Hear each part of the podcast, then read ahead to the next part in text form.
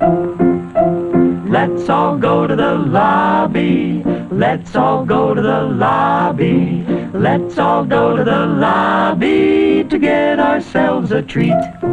Delicious things to eat. The popcorn can't be beat. The sparkling drinks are just dandy.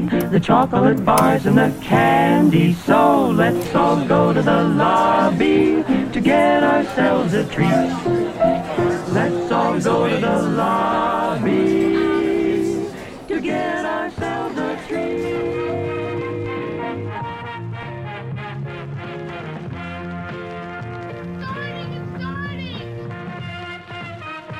I'm a fan of classic movies.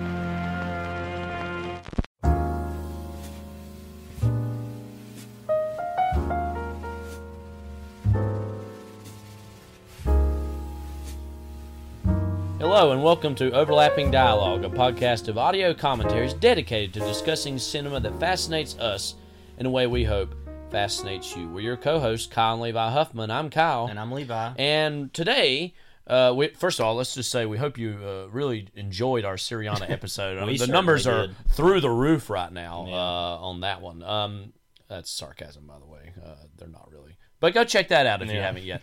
Anyways, we're gonna go back to the. We're gonna get. Our, we're gonna hop in our old DeLorean. And we're gonna we're gonna go back in time with 1984's 16 Candles. Not Back to the Future, by the way. No. But we may get to that eventually. We'll see. Maybe. Levi, not a big fan. I mean, it's all right, but whatever. It's all right. I'm not a big fan. I, It's all right, but whatever. That's going to be Yeah. on the blurb of the new 4K uh, Back to the Future release. Levi out soon. Huffman, overlapping dialogue. Yeah. Yeah. Um, so we're going to be talking about 16 Candles, which um, we know is a huge pivot from what we just Yeah. talked about last week with Syriana. Yeah, well- but we like to keep it light and fresh here on the pod. We like to, you know, mix it up a little bit. uh, Yeah. You know, do a little bit of and off-roading ourselves. If, and if, Yeah, again, oh, if you heard the Syriana pod, you, you understand the concept of off-roading. At this In fact, we're not going to define it here right now because we're going to force you to go back and listen to that podcast if you haven't. So, Yeah, so go do that. So, 16 Candles. Um, we talk, you know, we'll talk about him here in a little bit. I think we're, I think it's safe to say we're both fans of John Yep. Hughes and a lot of his mo- I mean, he's so tied up and known in the 80s. Um, and we're going to talk about what all that yeah, Drillbit represents. Taylor a little bit later. Real you bit know. Taylor, yeah. I mean, that was a later Owen Wilson vehicle. Not that I've seen it, but anyway.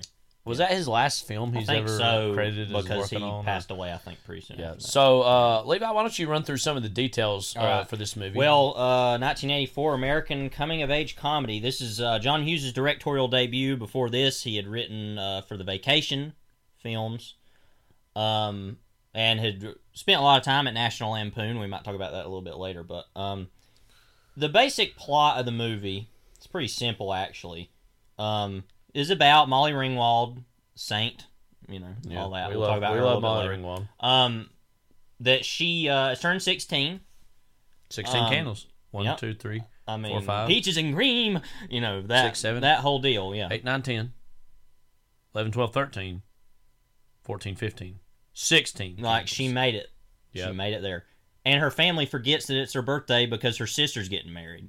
Um, and they're having the whole like uh, her family's coming in there, her grandparents who are real annoying are in there, um, you know that whole thing. But she's in love with this Matt Dillon looking dude who isn't Matt Dillon. Mm-hmm. Yeah, it's too bad it wasn't. Yeah. Yeah, I, we're not gonna have many good things. Yeah, I mean, he, he's already grieving over Motorcycle Boy at this Right. point from Rumble Um, Fish. But But anyway, she's in love with this, uh, you know, typical jock guy. Um, and but she's afraid to tell him, and he's also interested in her, and maybe wants to take her to prom or something. I don't recall exactly. But oh, they can't get together. And the geek, The that geek. good old geek, played by Anthony Michael Hall, who has a thing for Ringwald and has all these things about wanting to get her panties, do this stuff, yeah, show that he's a cool man, you know, yeah, radical dude. yeah, And uh anyway, uh and so he you know is like trying to get them together in the end and the movie kind of devolves halfway through into an Animal House scum fest. I mean, you know, and then it kind of comes out of that at- the end and it's like what uh, what movie is this anyway? Um, we'll talk a little bit more about the problems of the movie. But yeah, and let's say first of all, as fans of John Hughes and a lot of these movies, we don't think this movie's any good. No. Now, I actually like it. I think it's kind of, I think it's funny and stupid, and I enjoy it. But, but I know a lot of people really love this movie. Yeah. Um, which you know, Well, whatever. Yeah. which we'll kind of talk about that later about Yeah. that why we that might be. But as far as the cast, Molly Ringwald, of course, um, who the next year would of course be in Breakfast Club. Uh, she being Pretty in Pink When- as was well. Pretty in Pink was that eighty five or eighty six? I think that's eighty six, but I'm not Okay. totally sure about that. Let Yeah. me find out. But I, I mean, you know, her stardom unfortunately didn't Yeah, really 86. exist beyond the '80s. Now she still worked, and I think she was most recently has been on um, uh, Riverdale as Archie's Uh-huh. mother, which is obviously kind of some stunt meta casting in some ways. Because something like Archie or, or Riverdale, excuse Mm-hmm. me, is already playing with kind of '80s nostalgia tropes and stuff. Anyways, uh, but anyway, she's so great in these movies, Yeah, and it's no, kind of- she's. I think she's really good in this. Yeah. because that's part of the problem. Is it's becomes not about Molly Ringwald. Well, to that a point, I also mean, one of the things that holds it up to the extent that in which it may be okay Right. is her in it. Yeah. You know what I mean? Is Right. anchored by her performance. So even in the weaker moments of the film, of which there are many, and we'll go Yeah. through, um, yeah, she's always there to ground it in its own way, Right. even though the movie itself is faltering. But we'll Yeah. talk about that as we go. Um, through. and we'll talk about her in the sense later of uh, her article that she wrote about the Breakfast Club specifically, but her relationships to these movies in general. Uh, we're going to talk about that later. Justin Henry, I don't know why he's this high on the Wikipedia cast list, but it's her brother in the movie, the, the younger brother who was the Kramer versus Kramer kid. All right, right. Not not a whole lot to say about him other than that he's really great in that Didn't movie. uh, and that Pauline really Kael said he's uh, in her review of this that he's uh, looks like Stephen King or something Yeah, like that. I don't this. remember exactly how he looks in this. We'll have to see about that, but yeah. Um, Michael Schoeffling, I guess is how you say it, as Jake Ryan. Um, also, we should say that her name was Samantha Sam Baker in this Okay. film, so just to remember that. And then Mike Baker, if we cared about the Kramer versus Kramer kid, that's his name. Um, but yeah, Jake Ryan, the typical nothing burger man. Yeah. Uh, you know, kind of similar to uh, oh, I can't remember that guy's name that was in. I'll find it here in a minute. Kevin McCarthy or something similar to that. That was in uh, Pretty in Pink as kind Oh, of the right, main guy, and then he was that guy. That guy's also in like movies as as vaulted as Mannequin, and I believe he was in. Uh, well, he was he was also in St. Elmo's Fire because that's one of the first things I think of him. But and then uh, Weekend at Bernie's, I think he's in too. And anyway, and Less Than Zero. But anyway, uh, No, he's less than zero. that he's be- right. he's way better in that movie than this Yeah. guy is in this movie, but they're kind of similar. Um, Mhm. But he's way more of a character in that movie. This guy's just nothing burger, Yeah. whatever. We'll move on. We'll trash him the whole movie, so it's fine. Haviland Morris, who I believe is his as Caroline Mulford, who I believe is his girlfriend in the movie. Um, and there's a whole thing with her and the geek Anthony Mm-hmm. Michael Hall that is uh, basically the date rape sequence that we'll talk Yeah. about later. Um, and I don't remember her a lot in this movie, which is probably part of the problem. Gedde Watanabe is Long Duck Dong. yeah. What do we have to say about Long Duck Um, Dong? Nothing good. Nothing. Nothing against the Yeah. actor really. There's No. a good little NPR article we read. Yeah, It's published a few years ago. Now it was about about whole, ten years um, ago, actually. Yeah. Uh, which is interesting that they were talking about it even that far. Yeah. back, but, the. I feel like one of the stereotypes or most memorable aspects of this movie is that character. Yeah. Uh, and he's what a foreign exchange student, right? yeah, he's a foreign exchange student that they're they've accepted in, and I don't remember who it was that said this, but one of the reviews is like majoring in partying or something. I don't think that's what it is in the movie, obviously, but like that. Yeah, I mean, it's every time he enters, there's a gong, yeah, not good. sexy girlfriend. Yeah. I mean, you know, all that And, uh, uh, you know, nonsense. You know, Uh, Ringwald mentioned this in her article, uh, and other people have said it many other times that you know when you think of John Hughes and his movie, you know all his movies, they're also concerned with like white suburbia, yeah, and I feel like he gets that pretty well as far as with class, as uh, Ringwald also put it in that. But at the same time, or no, the Salon article, I think Yeah. he said something about that. Um, but at the same time, it's like, well, maybe you should just totally stick to what you know because, first of all, if his movies are so monochromatic or monoracial in the sense that Yeah. they're so white, and the few instances of race that enter his movies, and it should be said this is his very first Yeah. movie, is of Long Duck Dong and this. And of course, he deserves a lot of blame for this. Yeah. But in general, we've talked about this a lot over the course of the 80s. There's just a lot of bad uh, Gremlins is another stereotypes. These, yeah. Another movie we quite like. Well, we Yeah, quite like yeah. that. And we actually think that's good. At least. and and this Um, actor Gedde Watanabe is actually in Gremlins 2: The New Batch as that photographer. oh, that's right. too. That's So, right. Yeah. Yeah, So um, the '80s in general have a lot of really bad, um, specifically Asian uh, stereotyping in those movies, and Big Trouble in Little China is another movie I love, but it's kind of part of that too. yeah, bit, and I guess to just not put that in a it, is, historical I mean. context, America's still in the grips of getting over Vietnam at this point. I think also Um, my theory on that too. I don't know if this is true or not. Is that in the '80s, specifically Japan, but also China, a lot of these countries were really commercializing themselves, and it was in the '80s that they were making a lot of technology that it was becoming at that point. It was very much, uh, you know, beginning to have competition with the United States. Um, so my own kind, like I said, my own kind of theory about that is maybe part of that Mm-hmm. too. Yeah. But like you said, especially Vietnam, I think too that. Um, Which does it but say in the movie where he's from? Is he? I guess he's. I think he would be Chinese. But Yeah. Let me make. But sure. obviously, the most American audience, they would have in a whole. It's oh, they're all the same attitude watching this, which is Yeah. obviously retrograde, retrograde and awful in its own way. Yeah. But um, it, it might say in the movie. I just can't. I'm remember. trying to Um, remember. Well, he is of Japanese ancestry, Okay. so maybe he is supposed to be. Ja- That's the thing. It's it's just so vague and kind of. Well, that's the thing. Basically on this, racist. well, all like- this Oriental, Yeah. Orientalism, Yeah. the gong sound. Oh, he's Asian, funny man. Like it's just Yeah. all very crass and.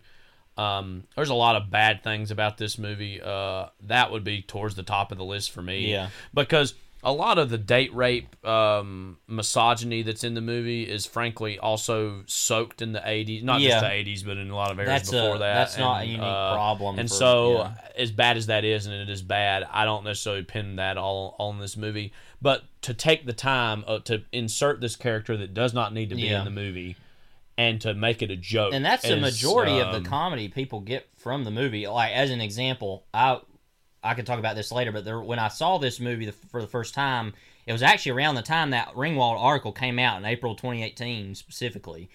I was watching through some of these movies for the first time. I'd already seen The Breakfast Club and Ferris Bueller and some other things, but I saw this. I saw Weird Science. I saw uh, St. Elmo's Fire. I saw um, Uncle Buck, Pretty in Pink. A lot of those around the same time. I just kind of got hankering to watch all these, but um, that specifically with I kind of lost the thread of while I was bringing this up, but I think specifically with Weird Science too, as far as the misogyny. I mean, that movie, and I really like that movie quite a bit, and I think it's actually good. But it's literally about boys making a woman Yeah, to fantasize about. Yeah. So that in itself, I think, shows how baked into that a lot of this misogyny was in these movies, and that doesn't make it right at all. But it's less shocking, I guess, to see the but the Asian stereotype thing. That's just like I said. That's a, that's a actually a pattern I've noticed over the last so many years. But when I first saw this, I was just so shocked by it. I was like, "What is this nonsense?" I mean, Yeah, let's know. let's run through the cast real quick Right. because I don't want us to get Yeah, too caught up in these conversations because we're going to talk. Uh, about Anthony. Michael Hall, the geek. the geek. I Does mean, he have any other name in the movie? Fr- Ted or Okay, Farmer Ted? I don't know what the hell that means, but um, yeah. I mean, Anthony Michael Hall's great. You know, I mean, Dark Knight, you know, very uh, memorable newscaster for us. keep rolling, Sam. Yeah. Uh, no, I mean he's really good in pretty much all these. I think he's especially good in Breakfast Club. I mean, er- Breakfast Club's kind of the height of everybody in that. Um, but yeah, Although Judd Nelson in New Jack City, well, you know, the Cash Money Brothers. the Cash Money Brothers. Yeah. Anyways. Paul Dooley and Car- Carlin Glynn are the parents. Don't remember a whole lot about them. There's like one scene between the dad and and uh, Ringwald that's kind of all right, but uh, where he actually remembers, oh, I guess it is your birthday, isn't it? Like Yeah, right. dummy. Anyway, um, and then Blanche Baker is Jenny Baker. Oh, oh she played a baker. Huh. There That's funny. Anyway, she's the sister who's getting married. Right. One other thing I have to say about that um, is that I'm trying to remember that guy's name. Uh, he was the guy that was the like, yeah, this guy John Kapelos, um, who was also the, um, janitor in Breakfast Club. Right, yeah. I think he's the guy that she's getting married to. I'm pretty sure. I might be Oh, I misremembering think I- that. I think but there's a lot of like that. Italian stereotypes with that too, because they're like vaguely a mafia family, and they're getting married by the Reverend Brian Doyle Murray in the movie. Don't forget who. You know Brian Doyle Murray. We'll talk about him in another Chicago time because icon, he's just yeah. so great, you know. But anyway, we don't have time for that now. Um, Edward Andrews is the grandpa. Billie Bird as the grandma. There's some scenes with them where they're like, "Oh, she's got boobies now," or whatever, Yeah. which are you know whatever. Um, then there's other grandparents, Carole Cook and Max Showalter. Maybe it's them that did the booby thing. I don't know. Yeah. Because I forgot there were two sets of grandparents. Yeah. But who cares? Anyway. Um. Le- I think that's it's Lane Curtis or Lane Curtis is Randy. Um. Let's see here. Anyway, I don't remember her a whole lot in the movie, but John Cusack I remember in the movie Yep. a little bit. Um, he was one of the friends of, uh, oh lord, uh, of the geek. Yeah. You know, the the ruler. And it should be said, uh, somebody like John Cusack being in this is interesting because um, Hughes is going to be so caught up in defining this certain era of 80s-ness and 80s teen movies. And Cusack is later going to be in Say Anything, which is kind of a later Brat Pack movie of sorts. That's by Cameron Crowe, who wrote that. Right. Kind of been so that's Yeah. not Hughes related, but he's almost a bridge between the certain Right. eras, kind of between. Also, these- Joan Cusack is also in this movie. Uh, I think she's that girl that has like the overbite or something, and or like a neck brace on. There's some. There's like there's multiple people with like neck braces or something Yeah. in this movie too, which is really strange. I think. And, uh, Joan Cusack, very famously, also later in the '80s, uh, broadcast news. She's the girl Right. Mm-hmm. who works for the news. there, is having to run the tape to get it Oh, on that's right. time. Yeah. yeah. Anyways, That's pretty much everybody. I mean, there's a couple other people, but, uh, but anyway, so yeah. John Hughes. That's obviously the name Yeah. that's going to dominate this conversation. Um, as you said, I, I think me, you, a lot of people would agree. If Breakfast Club isn't the best, it's between that and Ferris Bueller. Uh, those are the Yeah, two that I- are always like towards the top of the I'd heap. probably I'd say my well obviously he wrote Home Alone which is our, would be our favorite thing he's had Yeah. anything to do with but that yeah I think that Ferris Bueller I might like sl- only slightly more but I think The Breakfast Club is one of those movies that and and Ringwald said this we'll talk about it later is that for all its little faults is still so foundational um and just such a big deal of a movie uh that still really is so effective now um and I've lo- I loved it the first time I saw it, and it, yeah, I mean, I think great. it is I mean, like um, there's a we're soaked in '80s nostalgia. We have Yeah. been for a while. I think that is one of the a handful of '80s movies that are quote nostalgia movies that truly actually does hold Yeah. up as a great Yeah. film. Um, I mean, that still feels like. I mean, teenagers have changed, of course, since Mm-hmm. the 1980s, but that feels largely still true in terms of a lot of the um, clicks and stereotypes that that movie plays with and tries to break down. yeah, I feel like is still largely true. And more than anything, the movie is just so quotable, has Yeah. so many lines that we can all laugh about at length. Bender! Bender! Bender! What is this? What are you doing here? What is this? Out! That's it, Bender. Out! It's over. Don't you want to hear my excuse? Out! Thinking of trying out for a scholarship. Give me the ball, Bender. Give me that ball. You know, a great many, a great deal of lines. Uh, so, um, again, I think The Breakfast Club stands as kind of his best film because it's a kind of a it's a fun teen movie, but it's like about some really serious things. Ferris Bueller is just one of the great pop cinema creations I think that exists. What I'll say quickly about Ferris Bueller, I saw that. I was probably in late elementary school. I don't remember exactly when it was, but I remember it aired on like Nickelodeon one Yeah. Friday night. And that was the first of his films, other than Home Alone, yeah, that I had seen, and it just totally blew me away, even at that age, because it, you know, I mean, it's not like it's the most adult movie of all time or anything, but I was like, oh, this is a movie, you know. yeah. I mean, it's just so um, unabashedly cinematic. it- it's and I still think about seeing that for the first time and just being like, oh, you can do this as a movie, and it, Yeah. it just it really is, and it, it's a pretty you know mainstream movie, and everybody's seen it, and it's not that big of a deal, I guess. But like just at a young age, that movie in particular made an impression on me that has lasted and and it's and it's not the most you know perfect movie either. It has its little problems. Yeah, but, but, it, it's it, it, largely you know. holds up, and so I think those two kind of sit on a Mount Everest. And let's just get this out of the way about Home Alone. As Levi said, Home Alone's personally our favorite of his movies. He wrote it, he didn't direct Right. it. Should be Yeah. said. Chris Columbus, uh, not the 1492 Chris Columbus, Not that, the, uh, uh, not that other complicated yeah. figure of history, but, Yeah, yeah, but, far more um, complicated than these other people. yeah, I think. yeah, maybe but- not even complicated. Maybe just negative. Yeah, Let's just go ahead and yeah, say by but- far. Uh, yeah. but we're, we're huge fans of. Home Alone, and I think what works about that movie is, in terms of not being quote problematic, is how stripped down that movie is. It's literally it's mostly very- about a kid all by himself. Yeah. uh, It- and and it has you know, eh, you know. I, I don't even really know. I guess it has some gender dynamics in terms of the mom being the one who's going after him to find I him again. tired and I am dirty. Yeah, but Catherine O'Hara crushes Yeah, it in that movie. yeah. and We love her, but um, that movie just feels so like it. It just stands alone in its own way and just doesn't have a lot of the problems we're going to be talking about Yeah. with these other ones. In part because, for one thing, it's mostly one character's by himself uh, for a good chunk of the movie. Um, and so, frankly, just when and the rest of the family you know, looks stupid, so it's not like right. there's any complications there or anything, or you know, and, and also that the robbers themselves, I mean, they're criminals. There's not, you know, so Right. it's like, yeah, it's a pretty elemental movie that there's not really a whole lot to be wrong with it. Right. Um, so, so yeah, just put that off to the side.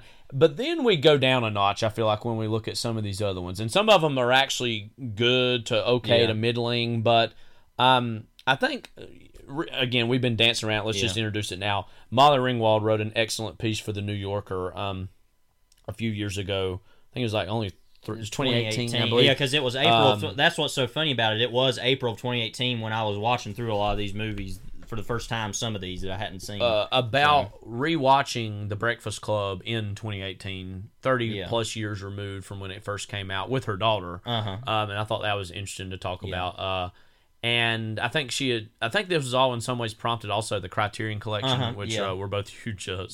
sponsors of and own plenty of, uh, put it out um, around that time. And so she used that as an opportunity to watch this film with her, uh, her daughter. Uh-huh. And, uh, you know, it's one of those things too. Like I'd lo- she might have even read wrote an audio autobiography or memoir. I would love to read Molly Ringwald Yeah. talk about her own experience lot too, because yeah. she does a terrific job outlining a lot of Yeah. things. Specifically, how she feels conflicted because, of course, watching the movies, these movies, is part of her life. I mean, she uh, she it's almost a journal of her snapshot of her own life, and she obviously owes a debt of gratitude and expresses as much to John Hughes and what he did for her career Yeah. and how he listened to her and how he was this great kind of creative force yeah. but also again talks about how a lot of things she maybe wasn't super super conscious of at the time she's starting to pick up on more now and part of that i think just is baked into the just absolute misogyny in many ways we still live with but was especially even Yeah. worse in the 80s and you could just keep going further back and Right. it get worse but um was just so baked into the culture that yeah. she wouldn't even question some of the things. It does Yeah. say certain things she does question Right. though. Uh, but um, she mostly talks about Breakfast Club, but she also talks a little bit about Pretty in Pink and this as well. Um, what were the some as you know as a fan of John Hughes, a critical fan, it should Yeah. be said. What was some of the biggest things you took away from just her outline and some things in that piece Well, about Hughes and Yeah. about maybe these movies and about Well, her think- function in these movies? Well, I think that one of the big things she talked about was some of the stuff in. I think that yeah, I think the biggest problem is some of the stuff in Breakfast Club. The idea that her and Bender would get together, her and Judd Nelson's character, yeah, that he treats her like total garbage the whole movie, yeah, and that then by the end, oh, but they get together anyway, and he gets to have his freeze frame moment, Right. which is one of the greatest moments in any movie, by the way. I mean, everybody knows Yeah. that moment. If you don't, then you've been living under a Yeah. rock. But but that um, and I think that's interesting because uh, and I agree that, and she talked about how you know that it took her years to realize, oh, I don't want to be around the men who treat me like garbage, you know, or Yeah. or like that whole thing. Like that's not something that women really do want, Mm-hmm. you know, um, and that that's just you know, uh, but like I said, a, a thing of misogyny that's in so many of these movies. uh, Yeah.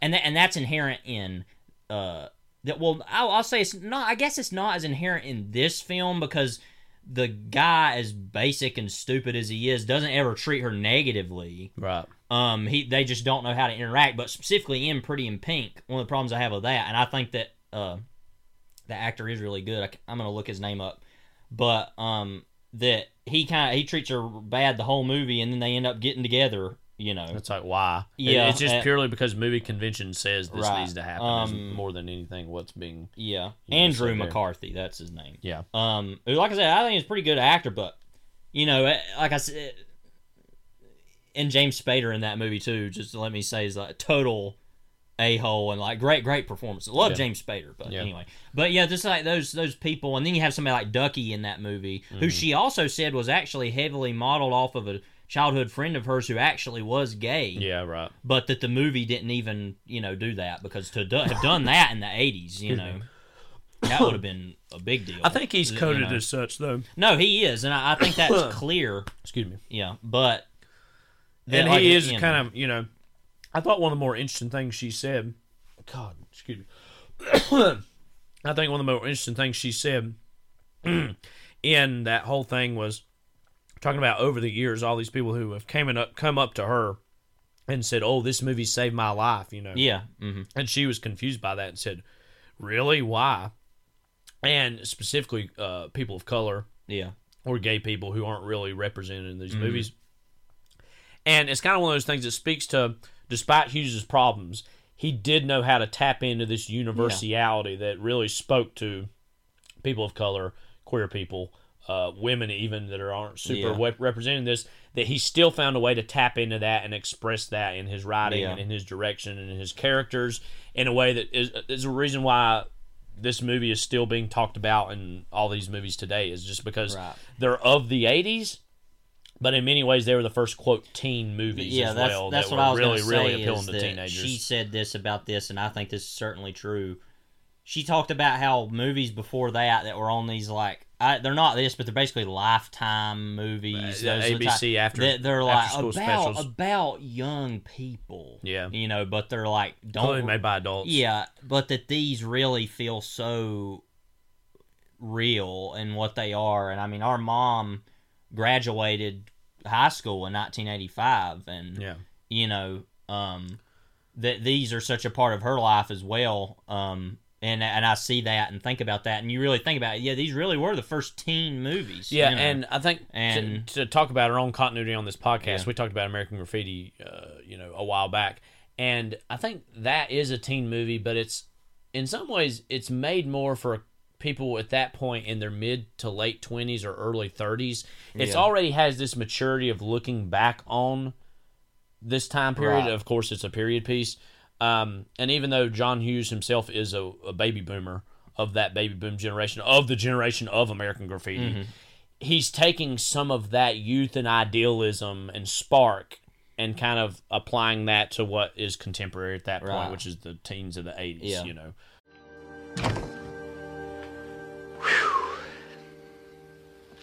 Yep. I said it before and I'll say it again. Life moves pretty fast. You don't stop and look around once in a while, you could miss it.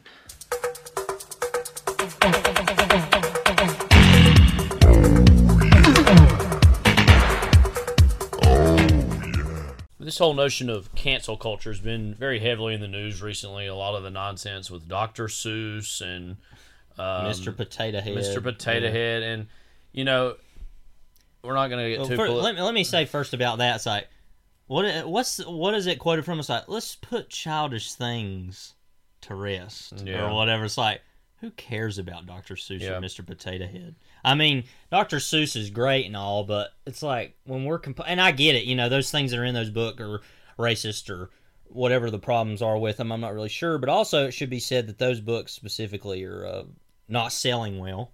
So that's also why they're doing that. But um, but yeah, I mean, it's just like certain things. It's just like, why do we need even care about that being an issue? You know, because we got way, you know, the planet's melting, folks. Like, we need to be worrying about other things. Yeah, But- and I'm not going to get anyway. expressly political here, but Yeah. this is often used as cultural culture war talking points to distract from real actual issues.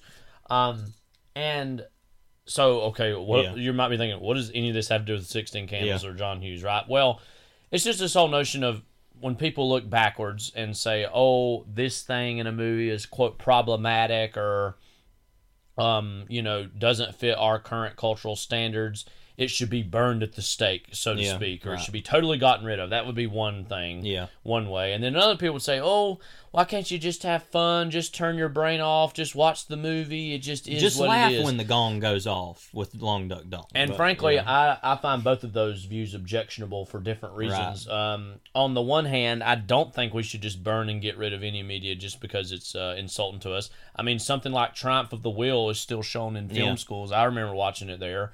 Um, first off, I don't even think it's all that great of Right. filmmaking, even though it's told to be. But it is important to understand how a piece of propaganda can like um, perpetuate and fuel the rise of an Adolf Hitler, Yeah. right? Something like that, frankly, is far more offensive if you really get down to it than a lot of things that are quote controversial or whatever Mm-hmm. Yeah. today.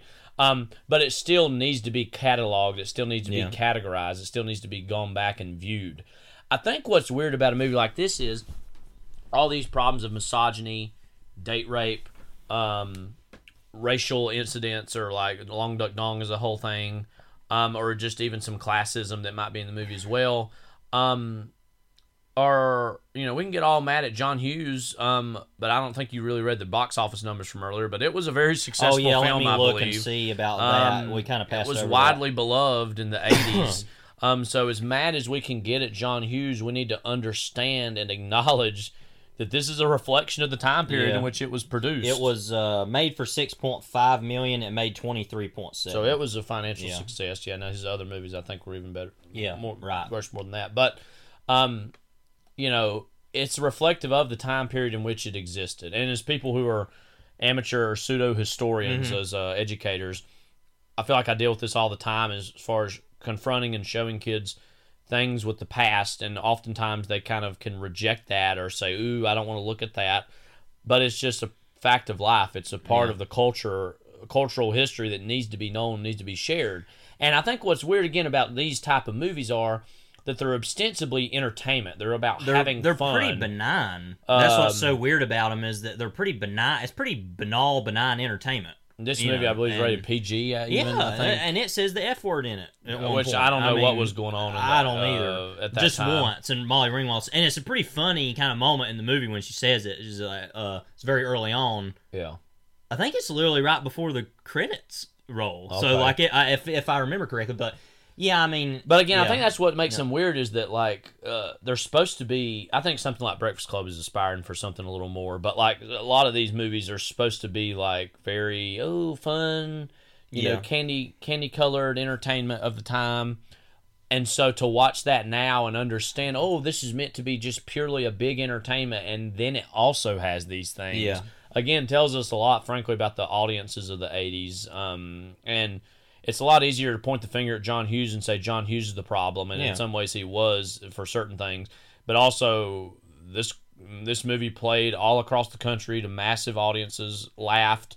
Yeah. You know, people laughed and enjoyed it and took it in. So I mean, it's it's a lot harder to point at um, what the '80s in America was. I'm not Yeah. just trying to make it about the '80s, Yeah. but just the Well- the country in general was at that time laughing at Yeah. this, having a great time with it, and it is a entertainment entertaining movie. But that's just something that I feel like again, as someone who is very very sympathetic and empathetic towards a lot of people who have a lot of problems with this movie and when frankly think it never needs to be shown or exist it does need to be shown and exist but also it doesn't need to be maybe celebrated as much No. as it had in the past and also maybe where i fall down Yeah, and the, specifically, I'll say the critics quite liked it too, and they didn't really have as big of a problem with the stuff. well the even Kael who yeah, we read from Pauline Kael the new yorker um, she was critical of the movie but was more just like this is kind of dumb and surface level Yeah. and silly almost but was more of her recognized, oh, but Hughes has something going on, I guess. Like, yeah, and I mean, so that's what I'm saying. It's you know. I, I we keep saying that it was the '80s, yeah and that's not saying it's a good. I'm saying that that's a bad thing. Like you know, not to make the '80s look like the worst thing ever, because we're about to talk about the '80s in Yeah. general here in a moment. But then I mean, you know, nobody was liberal as they should have been. Yeah. even the liberal. I Nobody mean, was Ra- progressive, yeah. You know, Reagan was running the country. I mean, you know, not to like I said, not to make it too political, but I mean the the uh, you know the pop culture and just general cultural standards of the 80s were so out of whack it's baffling really to go back and look and really that's what like you're all right with these things and not all right with that and it's it's very interesting. Uh, and that's why i think what i want to say about this idea of the cancel culture thing is we've we've been watching here recently we bought some of those like warner archive blu-rays of these old shorts Yeah, and it's some Popeye stuff and, and Tex uh, Avery. Tex Avery stuff. and before each of those, it all it says this little thing when you put the Blu-ray in. It says something about these were made. Basically, it's saying these were made a long time ago. They have a lot of things in them that aren't good.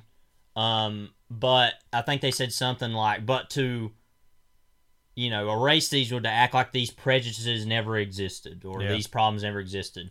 So I feel like Sixteen Candles, in a way, is is good for some a pop culture historian or just a historian in general to go and look and say, "This is what people thought was funny then, and it's changed since then." yeah. and there are still some things in it that we can find that maybe are good or not. There's less good to find in this, and also like like we've said, the movie's problematic. But the movie's also just not good, Yeah. frankly, at all. Really, there are portions of it that are good, like Ringwald, or and I think my, Anthony Michael Hall's all about good in anything anyway, you know. But that the movie itself just doesn't work as the structure and what it is, and its its focus is so uh, all over the place that it just doesn't work. Um, Right.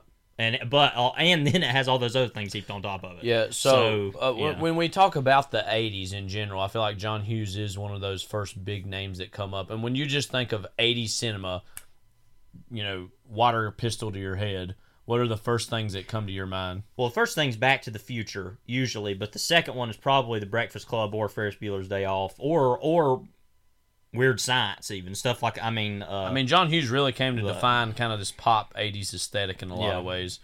I think of E.T., I think of a lot of the Amblin stuff as well. the Star Wars um, films that were made in the eighties. Yeah, and I mean, in the again, we're so awash in '80s pop culture, which was, uh, I don't know, I don't want to go off totally just bashing it for no reason. Ready Player One right now because Mm-hmm. Yeah. I can do, maybe do that another time. But um, you know, we're at a point now where the '80s are really celebrated and they're kind of seen through this historical lens. And oh, wouldn't it be cool to go back then and live through all that again?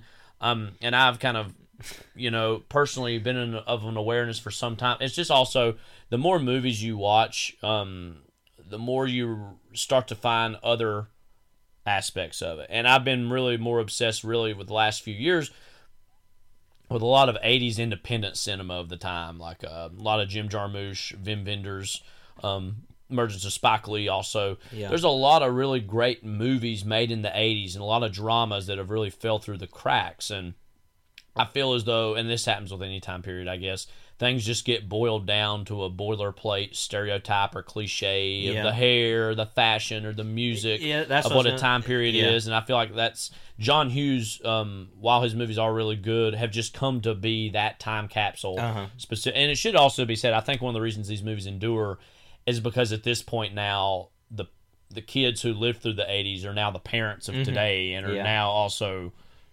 perpetuating that kind Right. of that whole 80s-ness you Yeah. know uh, with their Yeah. children or having their children be vaguely aware of it and being oh nostalgic for periods in which they themselves didn't live Right. or exist in you know Yeah, yeah, and eighties is a the eighties is a decade has grown on me as far as pop culture, but it's also because you got to find other pop. And I think overall the general pop culture was pretty good. I mean, uh, you have some of these movies that are good with music. I think about music a lot, especially with the eighties. I mean, a lot. Uh, you know, Genesis was making music then, and Peter Gabriel and. Uh, uh, the Cure and Talking Heads. Talking Heads, and I mean, you know, there, there's all kinds of great music. But what I was going to say, especially, is you know, when we think about this, sounds like a tangent, but when we talk about when people think of like rock and roll now, like you think like as an example, you have like on Big Brother, yeah the TV show, they'll have like a competition that's like let's rock out with OTEV, the whole Yeah. OTEV. If you don't know what OTEV is, don't look it up Or But- do. or whatever, Or waste your do. time, You got yeah. Free will, haven't you? As Iggy Pop once said. Yeah. Um, but but as he also wants to say Metallica sucks in the snow days so I mean That's what know. I'm getting at. yeah Here. Um that what but you see, oh like, oh let's let's rock out and it's that you know, guitar crap. That whole idea has really come from the eighties with hair metal. We got to the point where rock and roll became hair metal. yeah in pop culture, or you see those commercials of like uh scratch off tickets, Mm-hmm. and it's like, oh, uh, rock music, and it's this one type of thing, and it's like. That's what I'm saying is like we got to the point in the 80s where that became such a big thing, like with Bon Jovi or Def Leppard or Motley Crue and all that, you know, trash. Yeah, and it is and, trash. and it is trash. I want to make that clear. I'm not going to go back. No, totally like if you like it, sorry, whatever. I don't care. But then you you listen to more music at that time. I mean, my favorite band ever, Sonic Youth, and they were Yeah. making music then, or like we said, Talking Heads, or um, you know, all kinds of or Yo La Tengo was making music. then. I mean, all kinds of bands and, and musicians that are great, and that's what I'm saying. You got to kind of find those things like like Jarmusch or uh, David Lynch making movies during that time, or um, you know, all kinds of people, and and that's what you really have to realize eventually is that what the pop culture of the time is obviously is not totally reflective of the whole culture, but even in itself, I still find other than music most I mean I find most 80s pop music to actually be better Yeah. or pop rock at least but the general sense of rock music was heavy metal and hair metal and everything but in general I still find the 80s to be eh, you know well for all its faults like I've liked it the more I've thought about it yeah, uh, I do you know. find it inferior to the decades on either side of Yeah, it, the no, seventies or the nineties, and it should be Yeah. said for the nineties for me. I do feel nostalgia for Yeah. I lived through.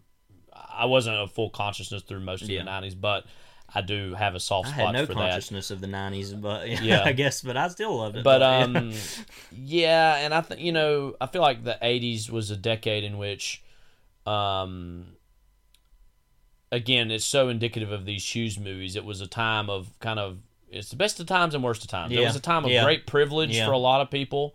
Um, but a time of a lot of great pain for other people Yeah. if you weren't white Anglo-Saxon Because that's what I was going to say a minute ago. It's like I would want to go back to the '80s. I'm like, oh, you mean a time when like you know AIDS was ravaging the country and nobody cared, and black, uh, you know, all kinds of minorities were being arrested on for, during the war on drugs for minor charges, and and we were just living in a in a world where. Well, you know all these political problems overseas we were dealing with. It's oh yeah, I want to go. I want to go live in that. That's what I want to do. Yeah. you know. But uh, and that could be said for any time right, period. and that, Every yeah, that that's not just like, the you know- '80s. I mean, it would suck to live any time in general. Well, but- even now, in yeah. many ways. it Um, sucks to be alive. yeah. But, yeah. Anyway, Um, but I think it's very interesting. Uh, we might end it here uh, before we move on. Uh, yeah, I think it's very interesting. You said Back to the Future was your kind of indicative '80s Yeah. movie. I, I would put it up there really highly for me as well. Yeah. And I actually do genuinely, truly love Back to the Future. I know you. no, like and I. I do. Let me put on the record. I do actually like the movie. I just didn't grow up watching it and watched it. and Was like, yeah, it's good, and kind of moved on. But, I think you yeah. actually made a point without maybe even truly knowing you were making it Yeah. when you said that is because that movie actually mostly takes place in the 1950s. Yeah. That most of the movie is this time travel movie that takes place in the 50s. And you, usually we go through 30 year cycles of if you go back, you pull back the clock, whenever era, people are nostalgic for this time period of 20, 30, 40 years ago, depends. And the 80s in general was a huge nostalgia wash of the 50s by that point. Um, and it was a lot of let's go back to the 50s. That's I essentially mean, what the Stray president. Cat Strut was made in the '80s. Uh, yeah, I, I mean- guess so. But like, I mean, you know, the Yeah. president himself um, was indicative of another time Yeah. period, and really, I mean, one of Knute his Rockne, All-American. You know, his uh, one of his slogans he ran on in 1980 was uh, "Let's make America great again." That was a slogan Huh, that he yeah. ran on then. I think I've heard that Um, before and, somewhere. um, yeah. and so it was a lot of let's let's paper over Vietnam, let's paper over Watergate, let's just turn back the clock and let's just be white people. Is Yeah, essentially the yeah. '80s and the, well, the and the whole family like- values was such a big part of the '80s politically. Yeah. Like I said, the you know anti-LGBT stuff and and uh, you know the war on drugs and all those things were very very much indicative of domestic policy. Yeah, of the 80s. and it should be said that um, a guy we've talked about already on here, Steven Spielberg's another one of those names that really defined a lot of the '80s Yeah. aesthetic, either between Raiders of the Lost Ark, which it should be said itself was set in the '30s, Right. Um, but E.T., I mean, uh, his you know. Him, Amblin, and then in his own way, Zemeckis as well, Yeah. and then also Hughes. I would say they're some of the biggest names. Yeah. but that I don't know. Just to me, um, to be the I guess the hipster contrarian, um, it's just a lot of the 80s pop culture that for me recently has really struck a chord is the things that want to try to disconnect or try to hold in its own way a mirror up to what the time period was whether it be stranger than paradise whether it be Do the Right Thing, things Yeah. that are just like Yeah. very in your either in your face or very Jim Jarmusch esque, not in your face, Yeah. intentionally not in your face about Yeah. What the time period was and represented. And they're not just purely about the time periods in which they were made, but of course they exist in those Right. historical contexts. So, anyways, um, the '80s, yeah, it's just one of those things. I mean, it's one of those uh, decades we talk about our parents with a lot because, Yeah. of, of course, they lived with it. Um, our dad was mostly in his 30s Yeah. in the 80s. Our mo- mom was a kind of a teenager uh, during that time period, uh, into her 20s as well. yeah. Well, it's a very fascinating decade because Blue you- Velvet's another movie. That's what I really was going. to I for the Lynch. 80s. Yeah, Yeah, I mean, um, and that's kind of the dark side. I feel like. yeah, because that's the- the another '50s nostalgia. Well, I don't know if it's nostalgia or not, but it's another '50s indicative uh, piece of art. But Yeah. yeah, I th- but I think that's what's interesting about the '80s is it comes at a very not to get too old uh, history teacher here, but I mean it's literally the last decade of the Cold War. Um, and like I said, we had been so mired in Vietnam and in the. '70s and all these scandal corporate Yeah. scandals and Yeah. uh, Watergate corporate soft money. Because if you heard in want the some of that corporate soft money, some of that federal Again, money. really, this is all just a protracted way of telling you to go listen to the Syriana Yeah. podcast. I think. Yeah. I want more money, I spend more money. Um, yeah, but I mean, it, but ultimately that we were so much more, and we were very much foreign policy focused. Uh, but especially we were just more, very much more domestic focused.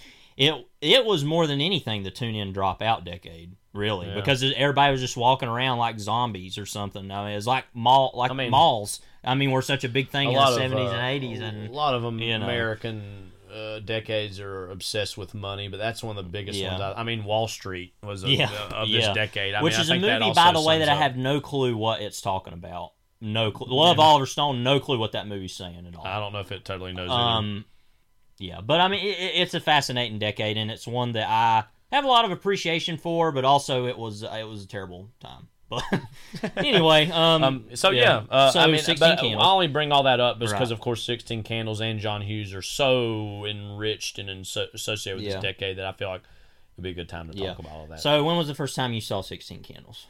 Uh, I saw it first time with you about two and a half years ago now, I guess. Uh, it was at Myrtle Beach. Uh, night. Cherry Grove. Yeah. Whoa! Uh, I watched it then, I believe. Yeah. Uh, and Yeah. th- this is only the second time I've seen it, but I've seen a good amount of clips of it on TV, and I know it's, of its well, it's- reputation. It's a pretty memorable well. film. Um, What about yeah, you? Yeah, I saw it that first time when I was watching through a lot of them earlier that uh that spring. It would have been that April of 2018. Yeah. Um, and I actually, like I said, I liked. I actually like Pretty in Pink. I like uh, enough. It, it has its own issues that are kind of similar to some things in this, but it's still pretty good. And he didn't direct that movie. I was actually Howard Deutch, I think, directed that, but he wrote it. Um, Weird Science, which is a movie that is really pretty, uh, you know, complicated and problematic, but uh, but it, it's just a fun movie. It's just a stupid movie. It's it, it's not. It's so wacky that it kind of is just like whatever, you know. And then uh, I said St. Elmo's Fire was directed by uh, uh, Joel Schumacher. That movie.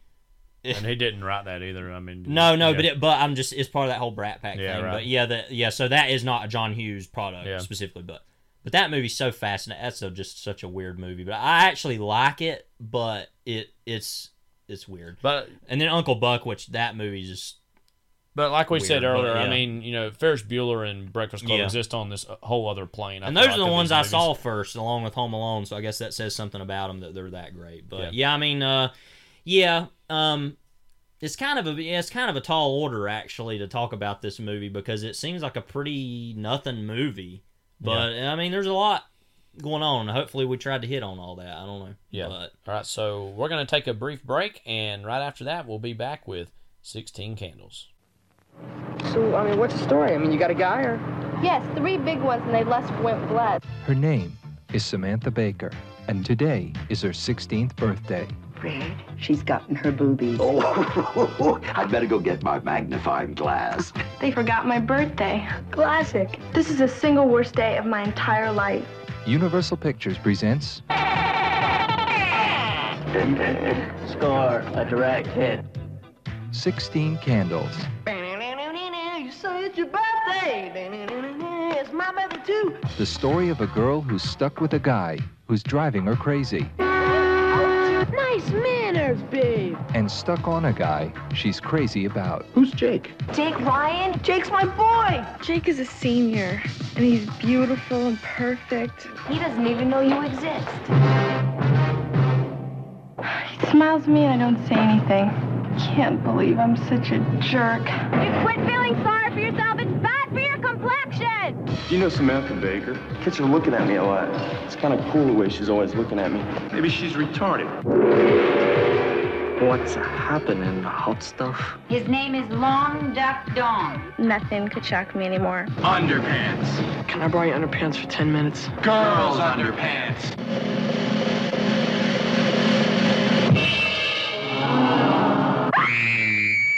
Hate that rock and roll rubbish. Everybody in this family has just gone totally out of limits.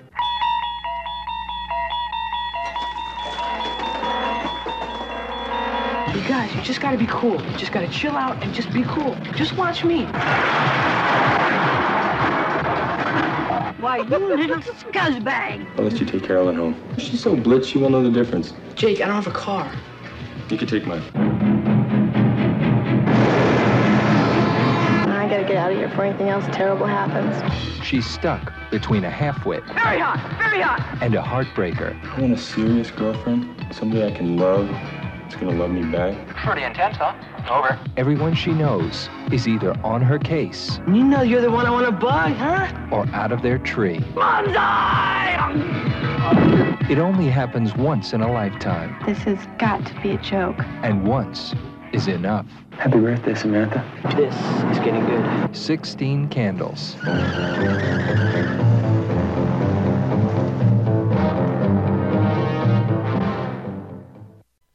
And here we are. We're back. Uh, and I love the how 80s that trailer was, by the way. It's ridiculous. It was, I mean, great, yeah, you know, nothing to say about you that. want some burger with that cheese. Anyways, um, so we're watching this on, uh, I guess, just the standard issue yeah, Universal Blu-ray. this is a Universal Blu-ray they put out. That's uh, John Hughes Yearbook Collection, The Breakfast Club, sixteen candles, and Weird Science. I wonder if they ordered that specifically the brand recognition or the name recognition. Probably because 16 Candles came out and Weird Science, I think, both came out before The Breakfast Club. So, uh, where didn't Weird Science have like a animated show or something with it? wait, really? I think so. I don't know. Some- you know one thing I have to say about Weird Science, too, and I actually like Weird Science, like I said. One thing I like about that, too, it's got the Oingo Boingo theme song. Oingo Mhm. Boingo is pretty good. You know? Yeah, actually, recently, uh, I, I plan on slowly going through their albums. Yeah. I actually li- recently listened to their first album. Thought it was pretty good. Yeah. Uh, it's not loading. I think randomly though, Weird Science had like a. Let me. I'll look in. I'll look into that here in a minute that. when Uh, we get the movie going. But uh, Uh, so as far as the rating goes, Yeah. um, they didn't do ratings back then. Really, just like- PG, Yeah, it's just which is PG. very inexplicable to right. me. Uh, Uh, but yeah, because we were talking about how, um,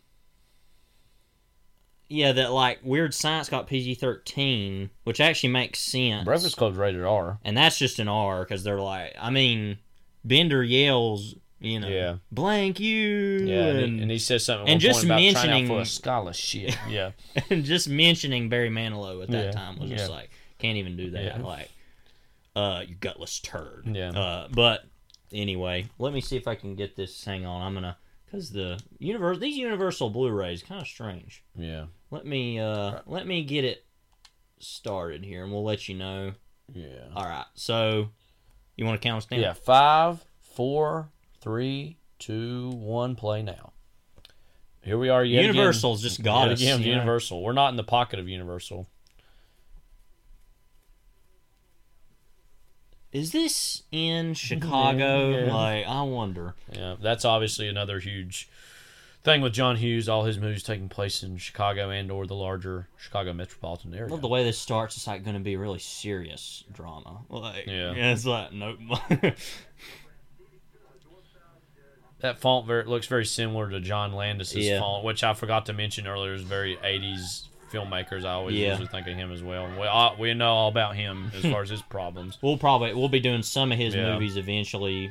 Yeah. We won't leave you in suspense of what it'll be. It's going to be end of the Night. Yeah. His Stephen King face. Oh, there's another sister. I forgot. as uh, as we know very well with Home Alone, there's a lot of just kids running around that you don't really distinguish them as characters in any way. It's like, oh, they got a funny face, or they got a hat, or they got this. Like, Shut up, Lenny. I mean, yeah. I mean, it was the '80s, heavy metal, you know, metal, you know.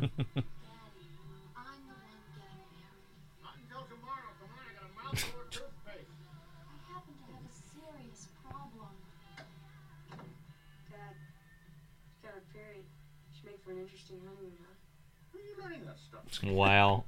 Yeah. Uh huh. wow. So yeah, the very first scene in John Hughes' film career was about that. It was about Mhm. talking about women's menstrual cycles. Has there ever been a more '80s? Run? I was shocked to hear in Molly Ringwald's again a great piece for the New Yorker that she was actually about the age that she's playing. Yeah, which is very, I think she was 15 yeah, when they made it. But you know, we're so used to now people in their twenties or a little bit mid to late twenties, Yeah. sometimes playing teenagers. you Yeah. know. That also obviously adds to her authenticity in this. I think. Oh, she was just on the phone. Of course, the soundtracks for his film. Do you remember your sixteenth birthday? No, I don't. I don't either. Guess I would have turned sixteen in two thousand eight.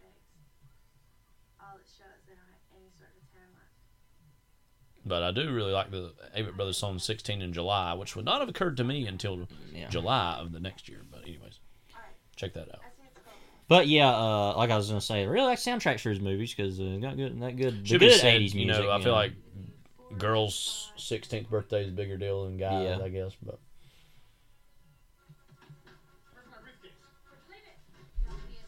yeah, it's always the last place you look. Yeah. I got the Harry Potter room there. Why would his briefcase be in the closet where all these fish, uh, you know, f- uh, fishing rods fell out of?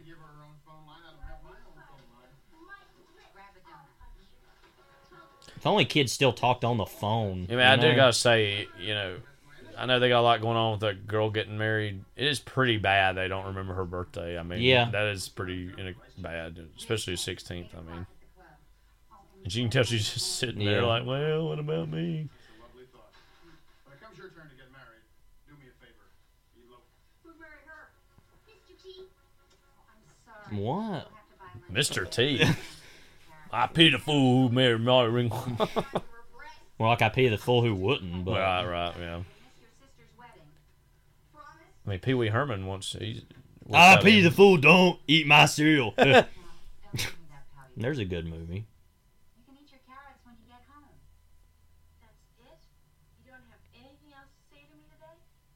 We'll probably talk about this at a later date, but I feel like uh, Pee Wee Herman really set the standard for the uh, the man child like Yeah. persona, like which you know is, is more extreme. Cover version of your ears, became. everybody. Oh, Oh my God. PG. I still blo- blows my mind they can get away with that in a PG movie back then. I, get, Well, it was a different time. I guess it was. It was a different time, you know. In '84, the events of Vineland were taking place. Yeah. and- which would not be published until 1990. But you know, gotta love that Paul Dooley. Hang down your head, Paul Dooley.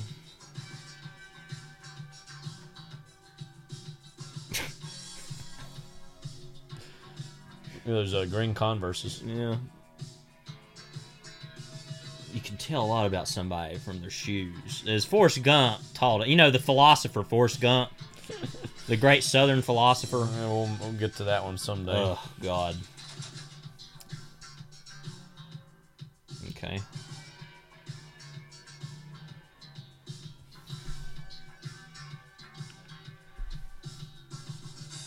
All that hair. Yes, there was a Weird Science TV series. Yeah. As the geek. It ran from 94 to 98. I don't know why they were like 10 years too late on that one. Yeah. It's like there's a Dumb and Dumber show, animated Really? show. Okay.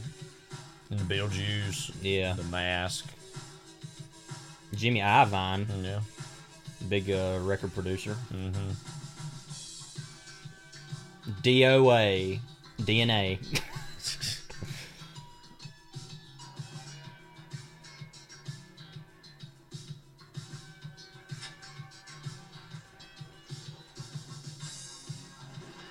Sadly, I gotta say with this movie, as a Sonic Youth fan, they hadn't put out a lot of great music yet, but you know. This school reminds Where me a lot Sonic of Youth uh, kid at though? School Terminator. of school like, reminds me a lot of the one in uh, Blue Velvet. Yeah, uh, it kind of which looks like it. yeah. Wilmington, North Carolina, which I've, been- pa- I've passed by many times. Kind of wish I would have done my student teaching there just so I could say that, but oh well. I don't want to have to drive all the way down there to do that though. Mhm. Because it's out on Market Street and you had to drive a ways to get there. If you cared all about my Wilmington lifestyle, which determines my death style, as Metallica, who sucks, taught us, you know. Her friend's got such great '80s hair. Yeah. I mean, she's a hero in this movie. Like, mm-hmm. Trans Am.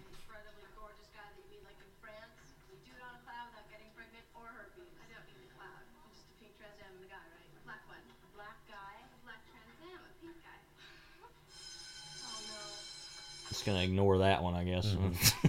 Don't know where to Have start. you ever touched it? Confidential, like clearly mm-hmm. not.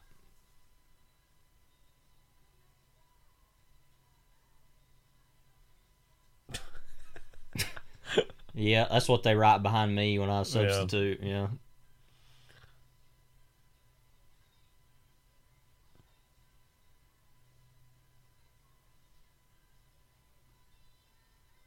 Good handwriting on that person who wrote all that Yeah. stuff down.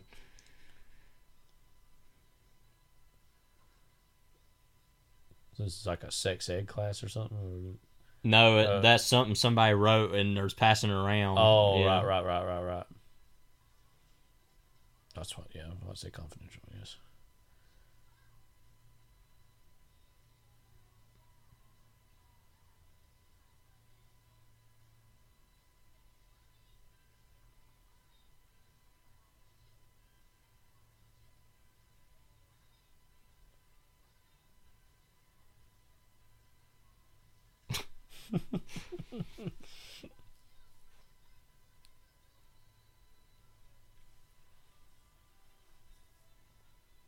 Not to be confused with Jack Ryan. Yeah.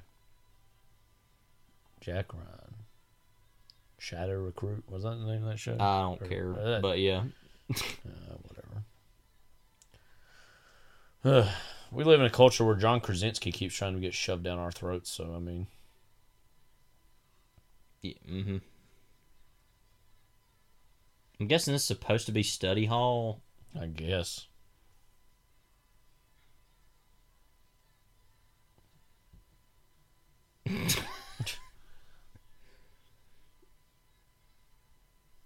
I always forget there's a period in this movie before it goes off the rails. Yeah. You know? well, everything seems like it's. It's all right. Like, Yeah. nope.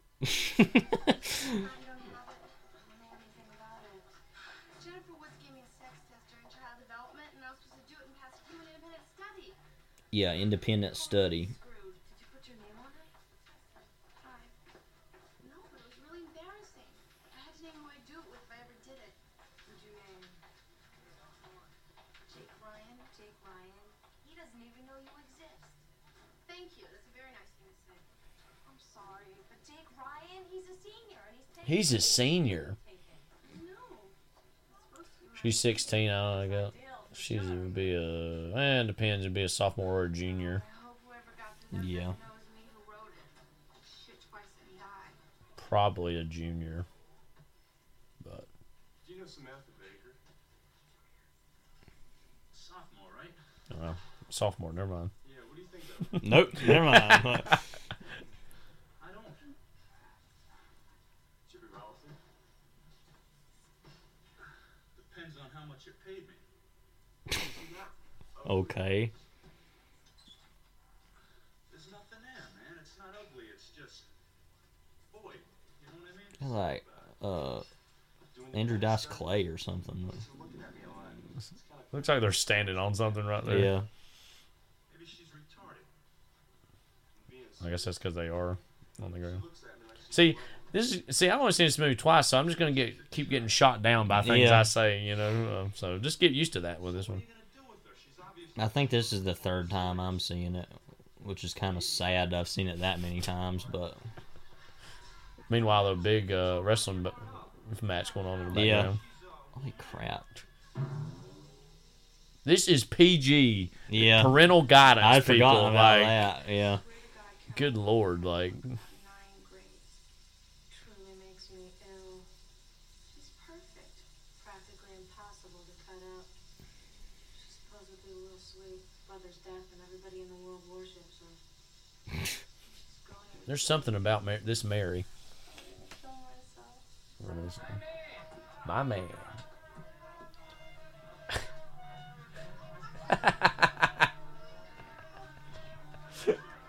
Wouldn't you love that guy's your bus driver? Yeah, frankly, look kind of like Michael Ironside or something. Yeah. John Cusack, like. There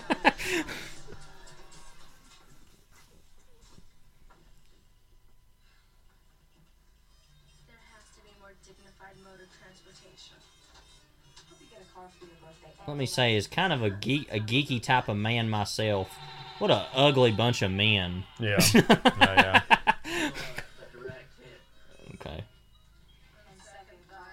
Well, let me just say this. I think the geeky stereotype you see in a lot of these 80s movies probably wasn't even as accurate as it was at the time Yeah. in terms of what real young men or t- young men, you know, boys were. Was probably even stereotyped, but it should be said it, it was even more of a avant-garde, almost alternative thing than it even is now. You know what I mean? Like to be a quote a geek, like or a nerd, like. There's that really great essay uh, Patton Oswalt wrote about that, and uh, if it was GQ or Rolling Stone, look it up somewhere. I don't remember. Late 2000s, he wrote that.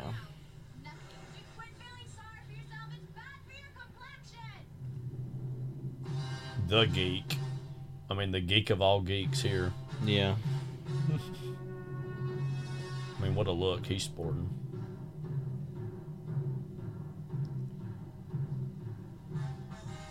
Because even, I mean, who he's a quote a geek, like he's a goofy acting guy. He's got great hair. Yeah. That's why he's the king of the geeks. Yeah.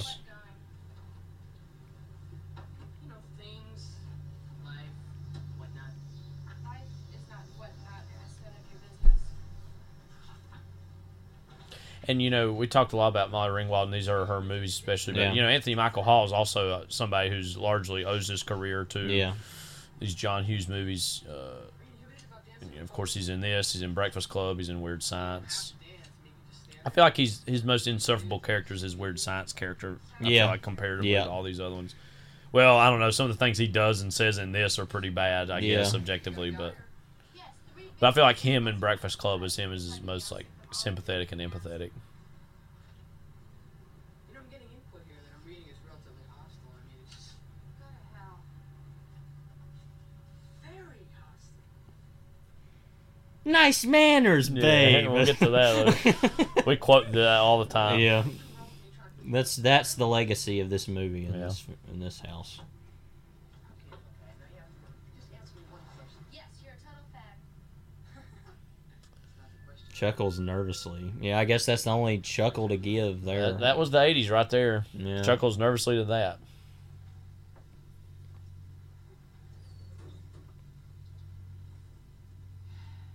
It's encouraging. Very encouraging. You know, a girl with a hat is just so. Whatever. Like, Wonder, I guess her and John Cusack are not brother and sister No, in this. They're I just don't totally think so. don't even have any scenes together. I guess, but not that I recall.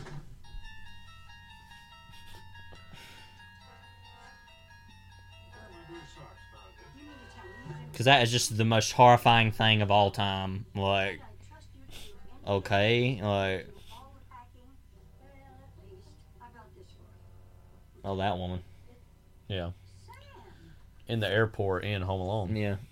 And uh, she was in. Uh, She's got a whole shoebox full of air. You know, dangly earrings. ones. Yeah. That's not her husband in that. But No. that guy in that movie, he looks like Mark Twain. He was also with her in Dennis the Menace. I forget.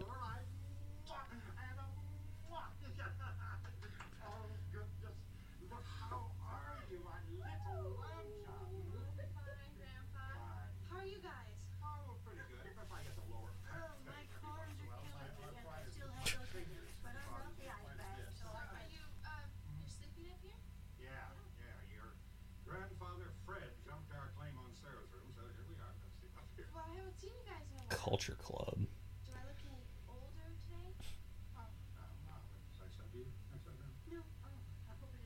Grandparents don't ever forget birthdays. You Yeah. know, it's like that's the most unrealistic thing Yeah. about this movie, Yeah, probably. no, they never do.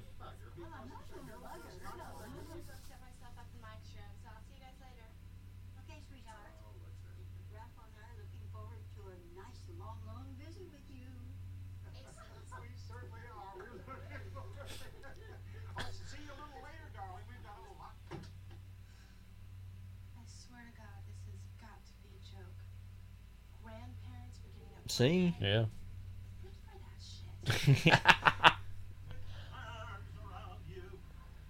this guy. Well, It's like Bob well. Hope's cousin or Yeah. something. Bob Nope.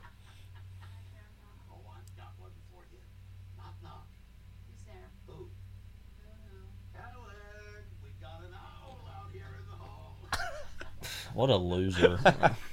I mean, that was that, that crap was corny in 1984. Yeah. So.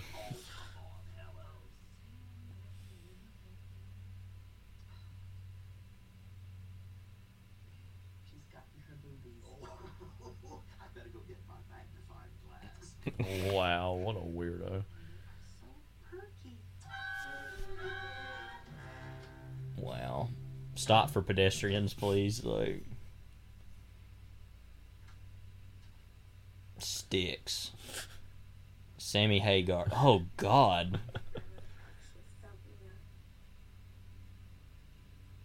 Which is the one that can't drive 55 again? Oh. Here we oh. go.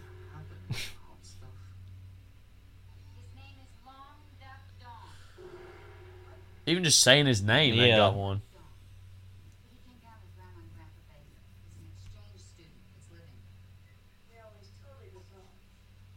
So just he's an exchange student, and you say where he's from, you know, which they might not have told her, but I would think they would have. Burn the mattresses after he leaves. I mean, they're Oh, not. so They said Chinese guy, That's what I had thought because. but you said he was Japanese, right? right. So there you go. There's the problem right there. You Yeah. know. well, he was. I think of you know he's American, but he was of oh, Japanese, Japanese American origin, right? yeah. yeah.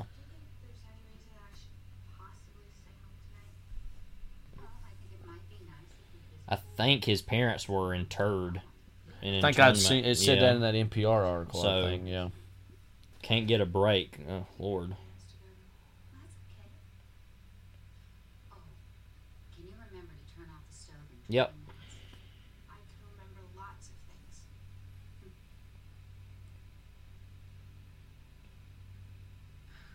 This is the single worst day of my entire life. The hell are you bitching about? I'm gonna sleep under some Chinaman named after a Dirk Stork. All right. Sofa City, sweetheart. What a d bag. I hope this kid spent a long time in detention. That's the nicest thing I can say. This character is just uns- insufferable. Honestly. Don't be cute. I really love Rudy. He's totally enamored of me. I mean, I've had men who've loved me before, but not for six months. wow. Only six months. How long? I think Eddie Money told us. I think I'm in love. Like, you know. Think I'm in love. Yeah. Eddie, let's, Mo- Eddie let's Money. just 80s out this episode. Well, I, you I've said this before to you. I know it's like, oh, there's this picture on the it the looks like Jack Nicholson or something. um, that uh, you know, I don't think I'm an awful lot, but Eddie Money is, I think, one of the better pop acts Oh, of yeah. the era. Pretty you know, like, I mean, he got his two tickets. but so like, okay, how old's her sister supposed to be? I don't know. Like early twenties, maybe. Something like that. And okay, so her fiance, who she's gonna marry, is like Anthony Michael Hall's dad, or right, or uncle. What is it? You know, his dad, right? In uh, or he just knows no, him. uh, he's no, he's the uh, janitor. No, no, but ain't he related to him somehow, or they know each other somehow? I don't can't remember that. Maybe I'm making that up in my head. No, I think I am. Uh, But he seems like at least 10, 15 years older than that. Yeah. And he's supposed to be maybe be in this, but maybe not.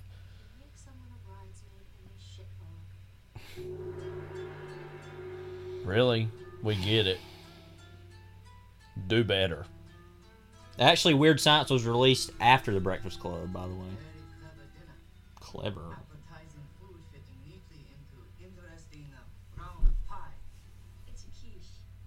It.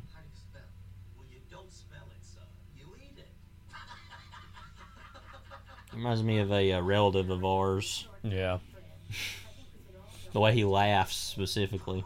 He's quite a bit younger than him, but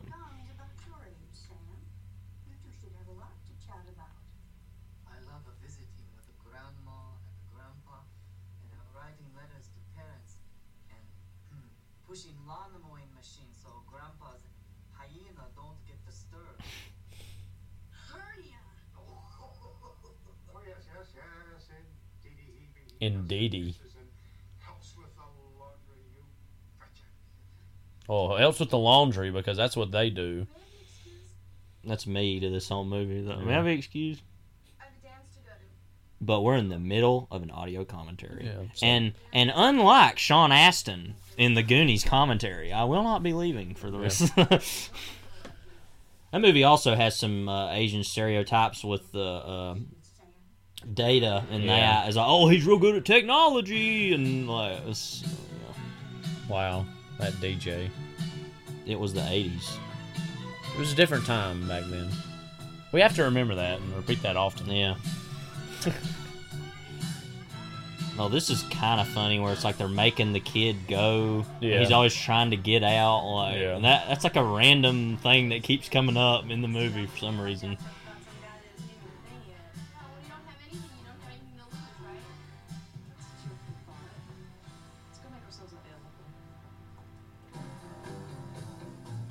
The Geek Squad. Is that the friggin' like Adam Twelve theme or Well, something? some cop Like, show. or, I can't like- remember. Yeah. Need to look it up. You're probably screaming like, "No, it's this!" Like, why would I need to know what it is? Frankly, but we're gonna find out right now. Which, of course- Dragnet. Dragnet. That's right. Sophomore meet. That guy's a total creep. Yeah. John Cusack, not the other kid. no, ju- the other kid, but you know, John Cusack, kind of a weird fella. Mm-hmm. Played uh, Richard Nixon and Lee Daniels the butler. Oh yeah, yeah. He, uh, I think he was also in that The Paper Boy, which I haven't seen, but seen some of it. Um, but yeah, that um, he was in uh, you know that Love and Mercy. He was really good. It's like the right. older Yeah. uh Brian Wilson. That movie's pretty good. Yeah, obviously being John Malkovich. uh, Oh, of course, yeah. Probably the best thing he was been in. Con Air, of course. he- Oh. way up there. Yes. Wheeze. We uh, my my nickname is Weezer. Yeah. A la Wheeze. I mean, very disappointed in Weezer the band that they're not better. What about Wheezy from uh, Toy Story 2? Are you disappointed in him? Nah, he's all right. I okay, guess. cool.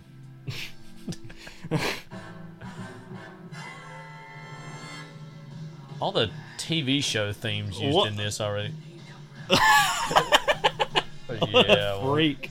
Christ, yeah. crank that sister. I mean, he's putting himself out there. You Yeah. know, you gotta respect that. The geek. That kid back there flipping it, yeah. or no, just snapping. Yeah.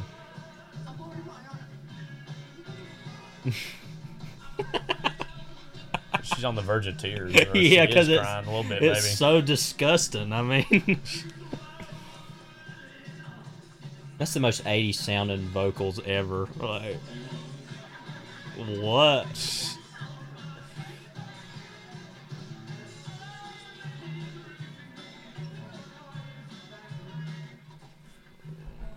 I've got to find out who that is. It sounds kind of like Oingo Boingo, actually.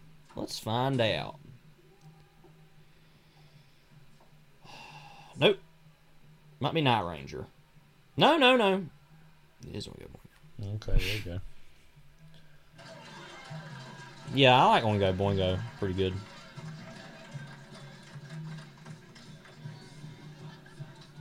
It's so weird though to grow up watching like Nightmare Before Christmas and then hear Yeah, right. Danny Yeah, Elfman yeah. singing and you're like it's Jack Skellington, but like you know, just I bet you a dozen floppy disks.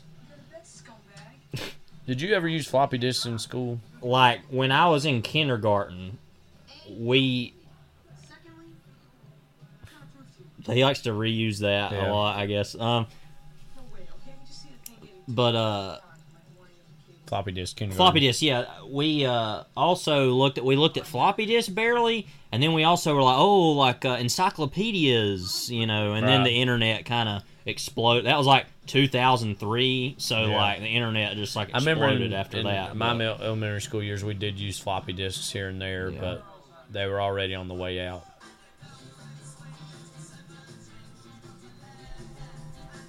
that's this guy Yeah. hero probably not actually but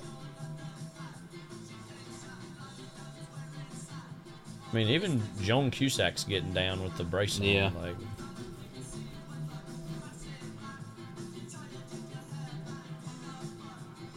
no random big Eddie's movie neither of us have seen is Valley Girl, which Yeah. uh, need to, and young Nick Cage. You get like snot hanging out, Yeah. or that like part of the napkin or towel he had hanging out.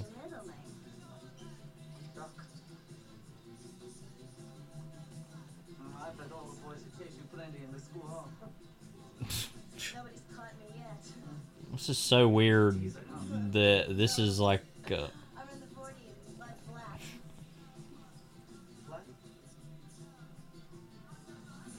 uh that that as a whole relationship in this movie is just really perverse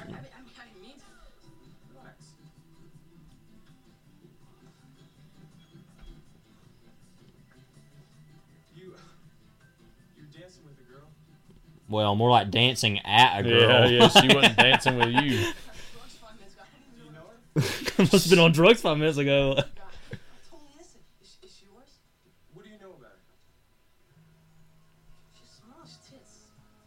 She's the first thing. Yeah.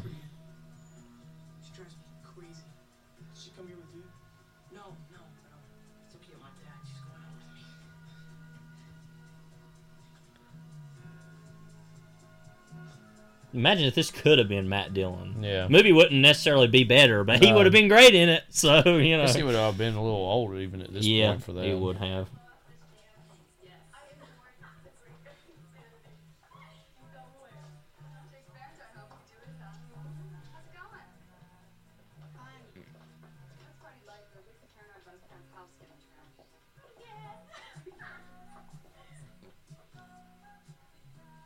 fire soundtrack like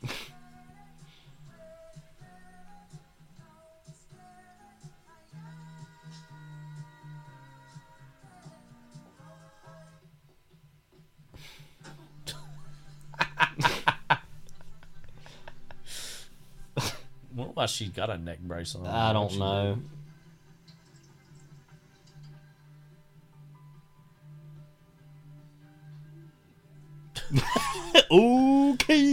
You said Joan Cusack, voice of uh, Jessie Doll from the Oh, that's right. Toy Story movies.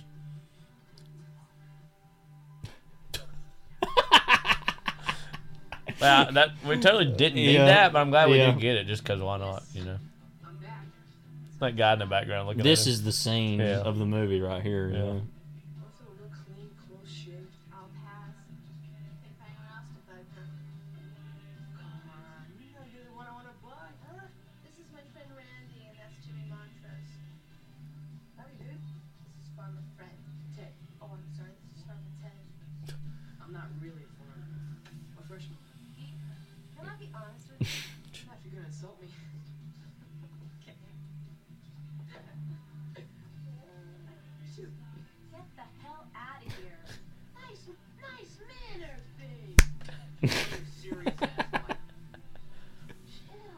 reaction yeah. shot. like the decision we're gonna go back to the. Yeah, they're like, like well.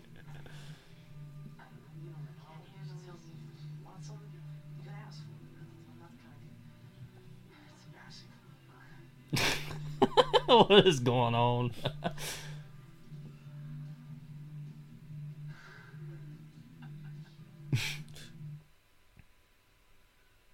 Until that guy's thinking, I will knife you right now. You got a switchblade at the ready. A Switchblade 320 327, if you forgot about that. Yeah, mm. snow day era. The snow day era. Yeah.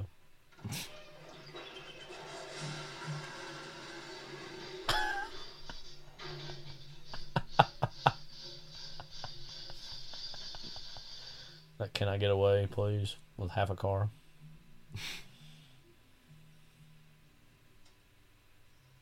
yeah. Yeah, yeah, do that. That fixes it all, yeah.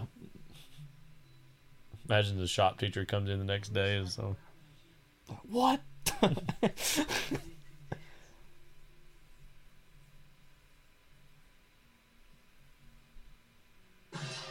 that she couldn't dance. Yeah. She chose not to dance. You couldn't dance. So it was- Another all-time song, not really. Is I can dance. You know that song? Mm-hmm. No, thank you.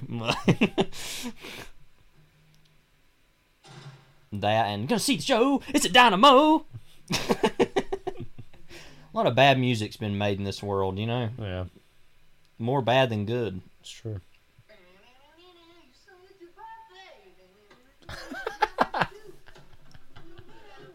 You gotta get to now. I gotta degrade the Beatles. Like, Yeah. Oh, more. Yeah. It's really been a shitty birthday for me. No offense, but I don't need a serenade right now. What's wrong? You didn't get anything good? I didn't get shit. Not even half a birthday. My whole family just sort of blew it off. Sorta. No, they. Yeah. Right on the year. I'm 16. Everything should be platinum. I should be happy, right? Right? Yeah. Well, I can't. My record is gonna go diamond. Mm. Like.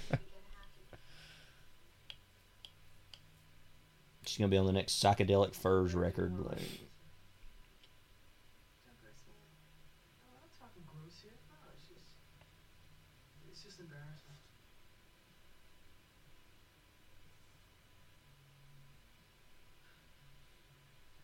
This information cannot. It's like this ain't gross. It's just no, it's gross. Like believe me.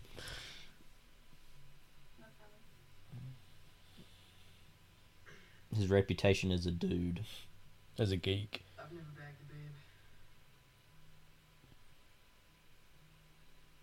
Understood.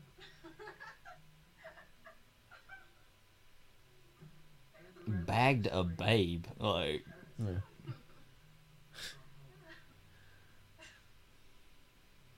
I appreciate you not laughing, okay? That's alright.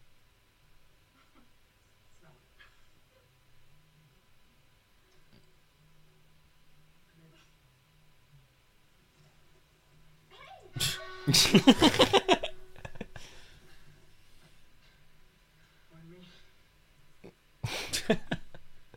not, not good at reading signals. It's like a phone sound, like iPhone sound. I meant that it's okay. You did it once, but I didn't mean for you to do it again.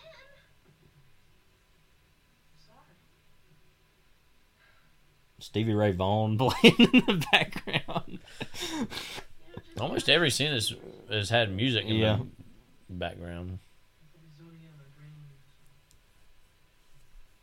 Well, not really. I felt it on my leg. Come on, I don't want to see it. Oh.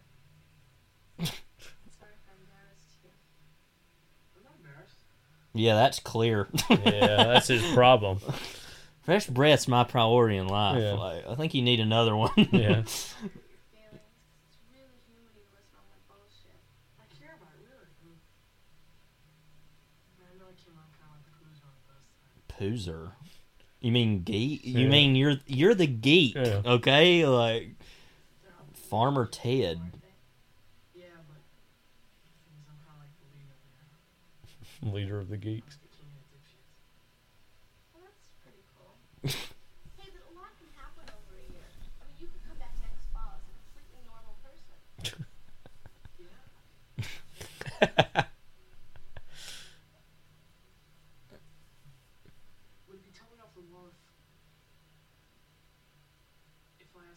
sex with you? You know, you asking me is not as off the walls where I won't. no. Oh, the '80s, like. It's really stupid. He doesn't even the eighties, like.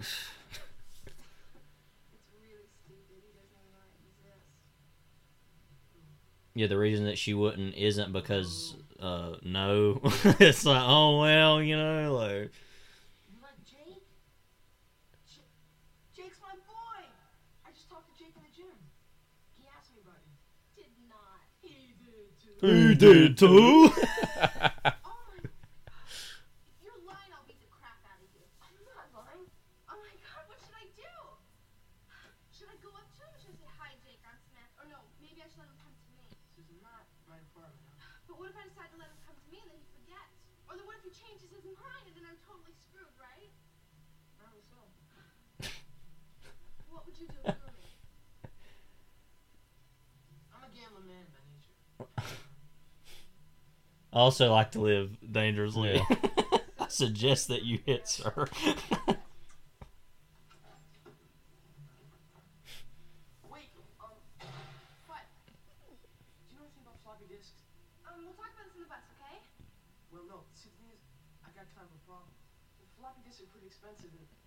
thing is, I made a bet with my friends. The, the dipshits, my, um, I bet them that I'd do it with you. Yeah, you don't have to like not Yeah. do that. Or you could of just, you know, Yeah. not be a creep. I don't know. geek like.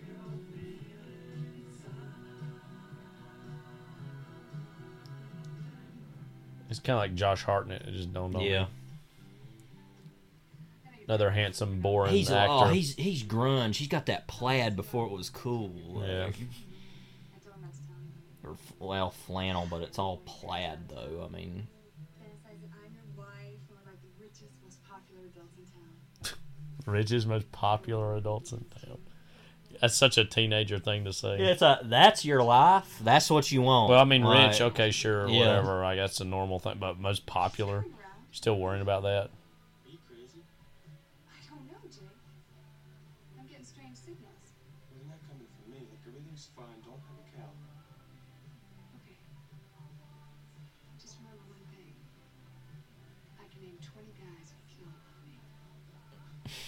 That's perfectly Love. normal.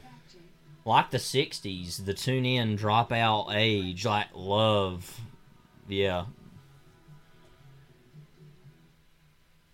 Hi, Jake. I'm Samantha. How's it going? You got a cigarette?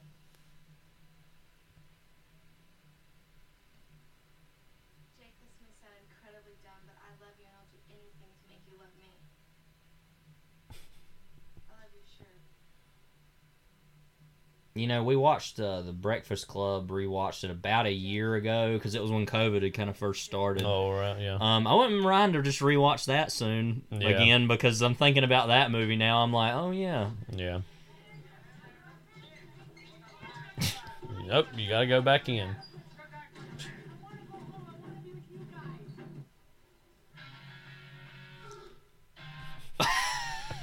um, yeah.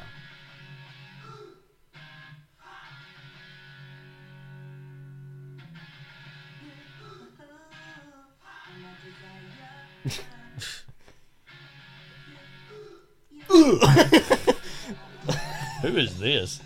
Um, I don't know off the top of my head.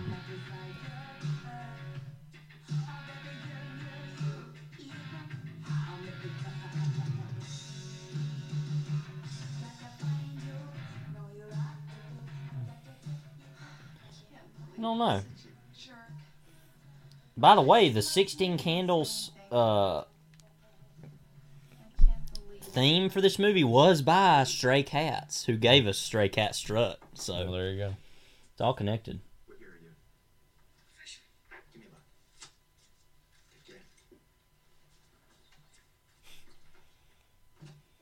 a What a just disgusting, desperate display. Yeah. You know, like, like Also, you get to well- see a woman's underwear. Like Yeah. you could go to a store and do that. You know? oh, this was worn. I guess is the whole sick thing yeah. of it. Wow. Which is yeah, he kicked that open. nasty. Yeah. Do better, you know. Yeah. Meanwhile, off-road Yeah. vibe.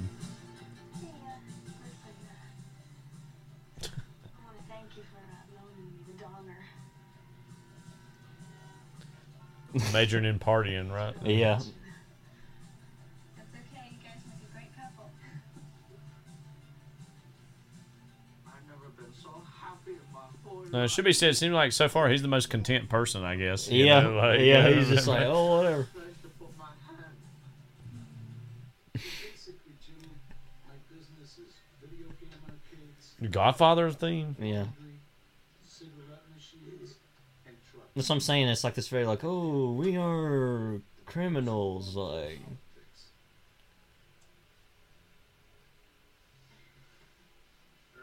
I don't think there are bigger fans of The Godfather than what the two of us right here. So no, Yeah, on this one, absolutely not. One means he's out of the girl of the month club. Wait a minute. I can still look. Just can't um,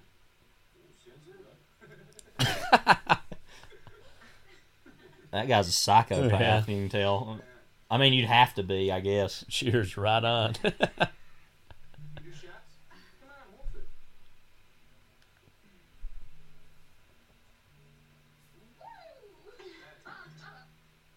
You got I got years of this ahead of me. Like, we just exchanged looks, by the way. Yeah. Of shame and or disgust. I saw one of the songs on the soundtrack's called "Turning Japanese," so it's probably this one, or I don't know. Donger.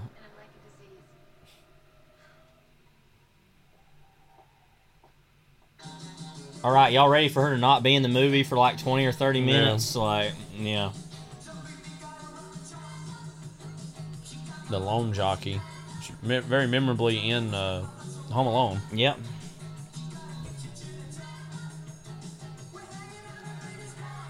Who's gonna clean up this mess?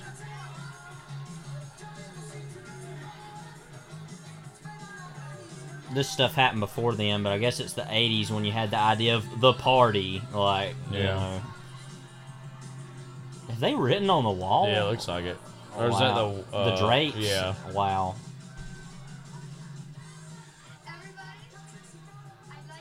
By the way, if I'd been a parent in the '80s, ain't no way I'm going out of town if I got a kid at home. Like, Especially if I know if I'm a character in the movie. Right.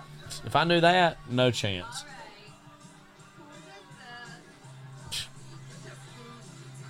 somebody, by the way, just yelled "Take it off." So.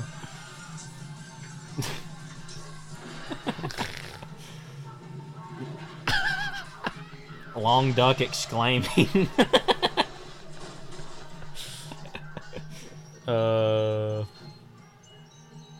but I gotta say, the John Cusack character, being a, a still kind of a you know offensive thing in the movie, is probably my favorite, le- least offensive thing in the movie. You Yeah. know, it's actually kind of funny, but you know, still. Uh, uh,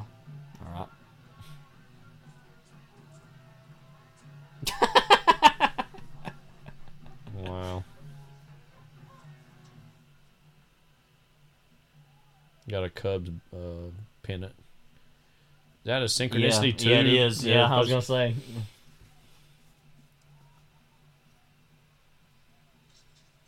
Shit, Ted, that's my mom. I gotta get home. Change your frequency, okay? Don't be such a wimp. Only walking in there with those on, like, come on now. Yeah, I mean, the geeks got to keep them in check. Like,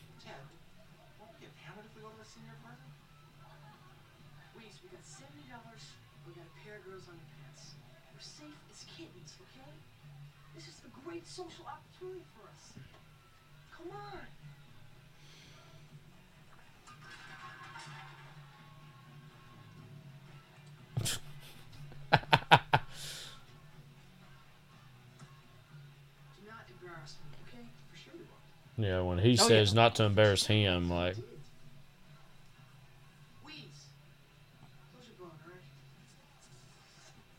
Like he doesn't walk around with it already. Like,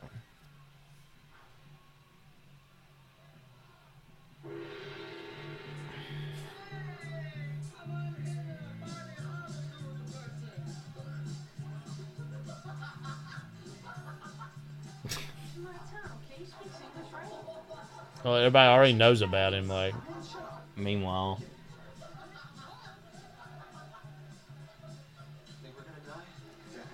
this movie really is one of the best expressions of what the '80s was like. I think it's like all everything about it is just like, wow.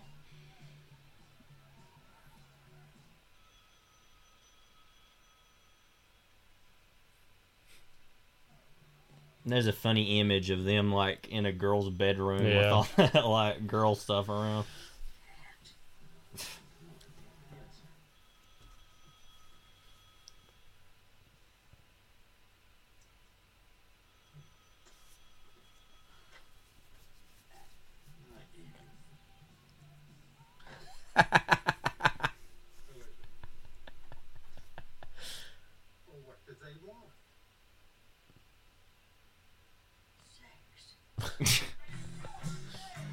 Okay. This movie's PG.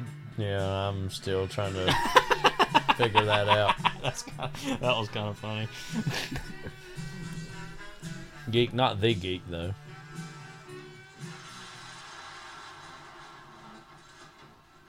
Be nice. We have five minutes and I'm at a loss. The music stopped for some Yeah. reason. What?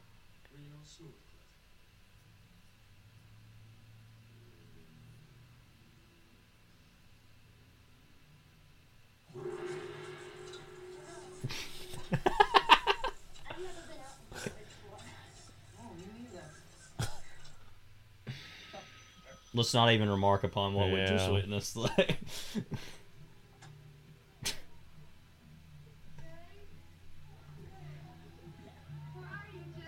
you know, I said earlier these movies are pretty, you know, benign, banal, whatever. They're randomly high stakes. Some, Yeah. some of it is just like, why?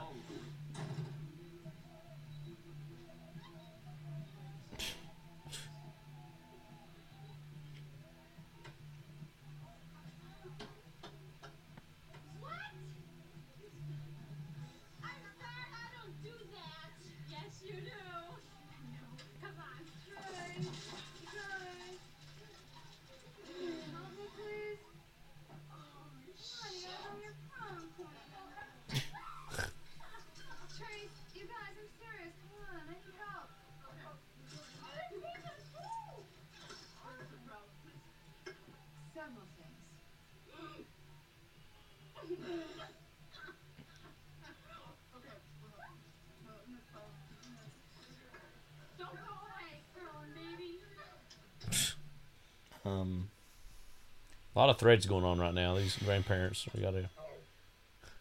Hello? Listen, I know you're there. I can hear you breathing.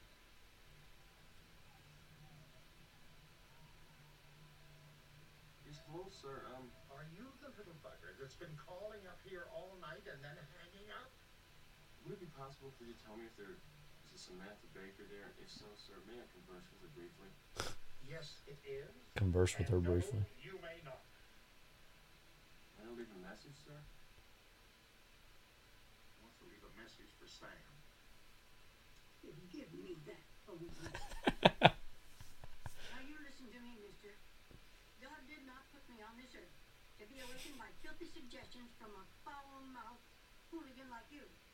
as for our granddaughter, I'm sure she has more than enough sense to stay clear of the likes of you. Now good night and goodbye. And Good luck. and good luck. Yeah. yeah.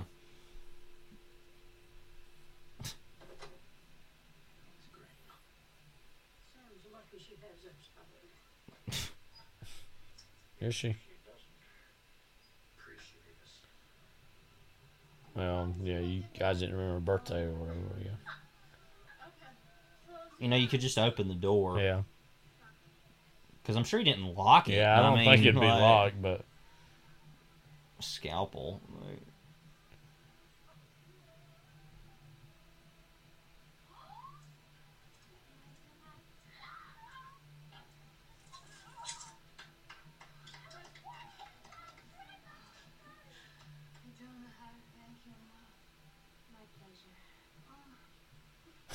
How big those scissors are.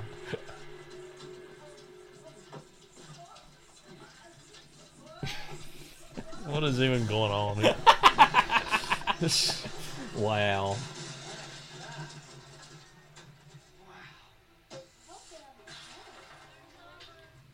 Party's over. Stanky cleanup thing. Wow. Visa. Visa card, yeah.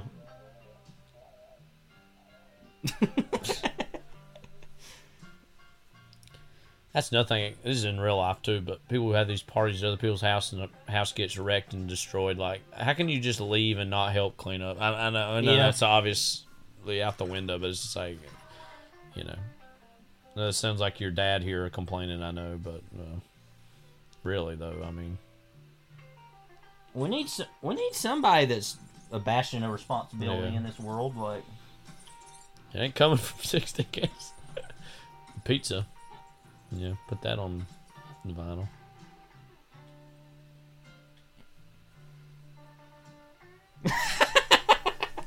we got forty minutes Yeah. left. By the way, how how are we gonna spend it? I Yeah. wonder. That's what that's what Hughes thought was Yeah. behind the you know Moviola like editing it like hmm The Moviola, more like Johnny Ola. Johnny. Johnny yeah quote Sirianni yet again Oh my god. I can't is believe that a it. geek I see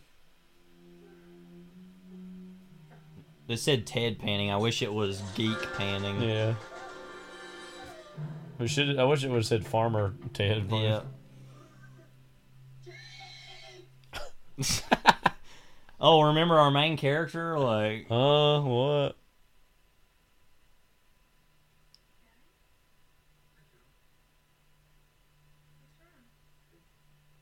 Everything's fine. I was just upstairs and I couldn't sleep. I feel like a real jerk. We forgot your birthday. Well at least somebody remember yeah. No, it's okay. I'm not really all that upset anymore. This wedding is really turning this entire house inside out. And I just came down to tell you that we did remember. Thanks, Dad. Happy birthday.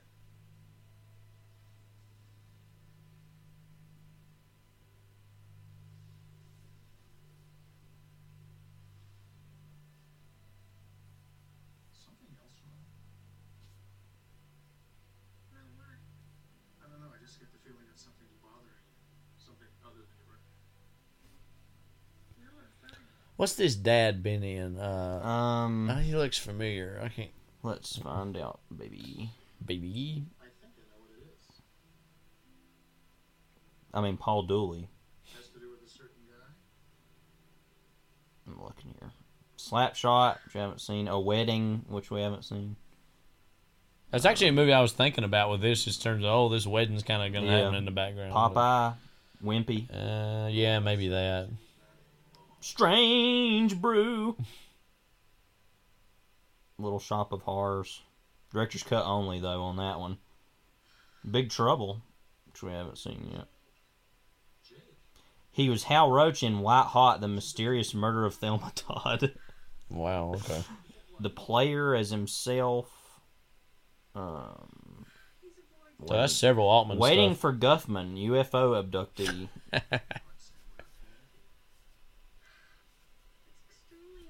It might be uh, Wimpy and Popeye. I'm thinking of.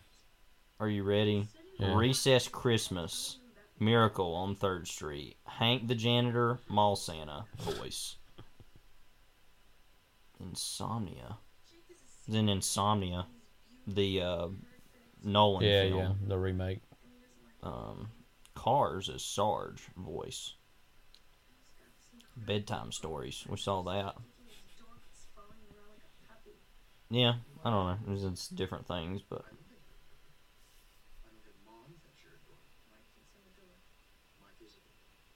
He got married this, in 1984. Probably because yeah. they're like, oh yeah, like living on that candles, sixteen candles money. Well, good for him, I guess. Yeah.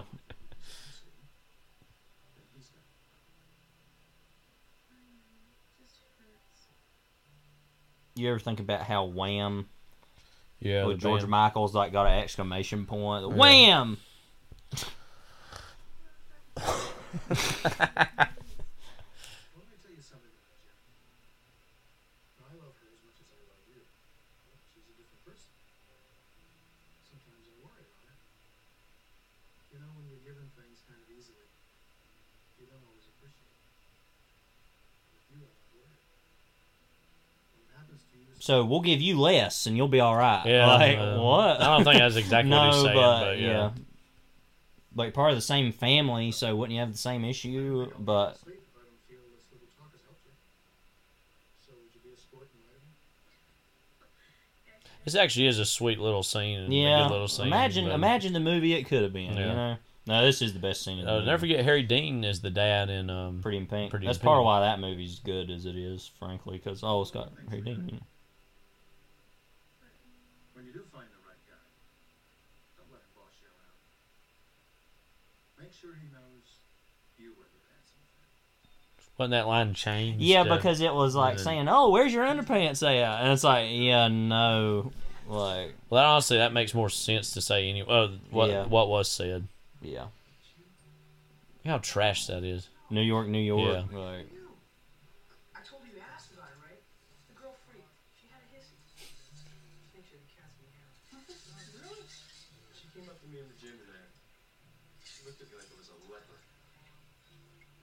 what was that one? That salon article said something like it was comparing it to like a Midsummer Night's Dream, Yeah. and it said something about and that they're frolicking through the forest, and then or like they're walking through the forest, and this they're walking through the Budweiser. It's like- Sometimes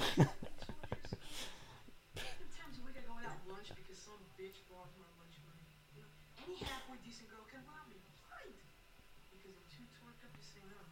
Well, that just makes you the idiot who ain't. Makes you the scumbag idiot. Yeah. Sob. Anything else? Yeah. Like- Jake, would I dick you? huh? Yeah, put it another way, please. What happens oh, to me if I dick you? Oh, okay. right. So why would I lie? But I feel compelled to mention to you, Jake. I mean, if all you want off the girl is a piece of ass, I mean, I'll either do it myself or get someone bigger than me to kick your ass. I mean, not many girls in contemporary American society today would give their own away to help a geek like me. That's a line right there. Yeah. Piece of ass anytime I want. Sure, I got Carol in the bedroom right now, passed out cold. Violate her ten different a line right there. Yeah.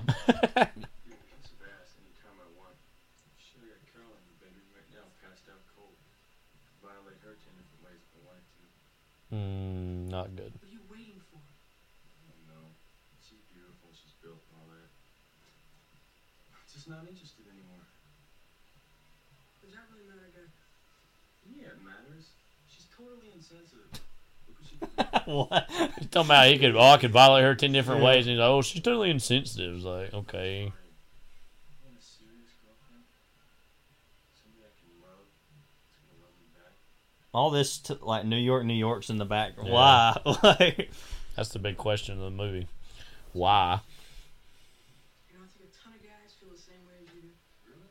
Yeah, just they don't, they don't have the balls to. You know what I mean? I mean, they're just, they're weak. What a philosophizer he is. Really special, you know? Make a deal with you. Let me keep these. I'll let you take Caroline home. But you gotta make sure she gets home. You can't leave in some parking lot somewhere. Okay? Jake, I'm only a freshman. So she's so blitz, she won't know the difference. Jake, I don't have a car. You can take mine. Jake, I don't have a license. I trust you. Jake, I'd love to. I can't. You sure? Positive.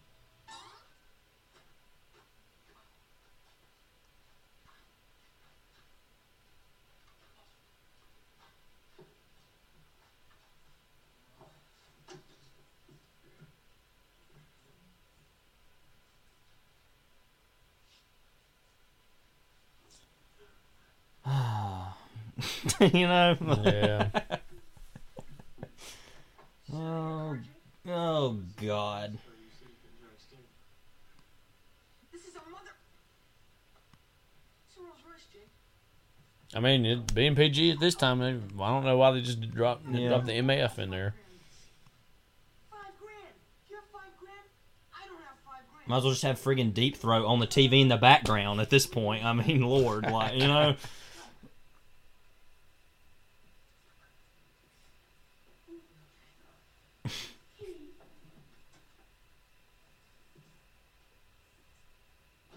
Standards were slipping. That's for sure.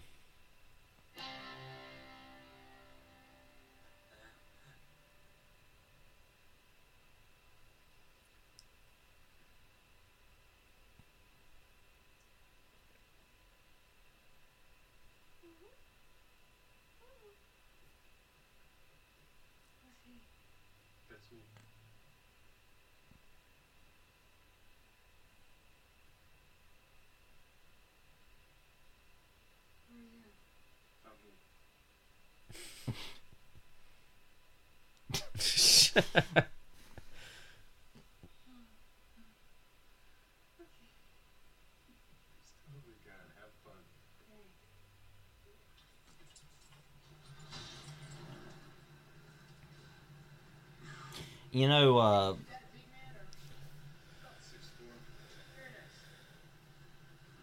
uh, there was a uh, that whole gag. There was a section in that Ringwald article. She talked about she had a conversation with this actress. Um, Yeah. You, you know, um, and she kind of thought that the what was her name again? Um, Haviland Morris, and she kind of was like, "Oh, I don't think it's that big of a deal," you know. And then like, and she was kind of talking to her about about her the way she was treated in the movie. Yeah. And I think she said something about she thought more about it and kind of was like, "Yeah, I don't know," you know. Yeah. uh, but but still was like, "Well, you know, whatever." But just Saying that well, she's complicit in some ways. Right, what was what she was saying? Like, are you ready for this moment? I think I am, but maybe not.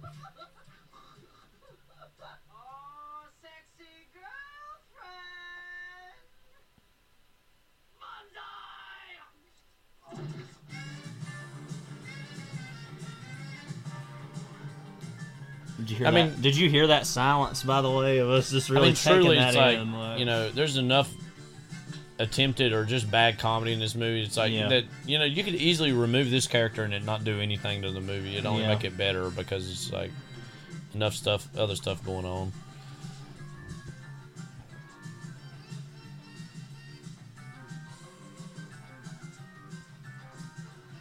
almost look like a mannequin.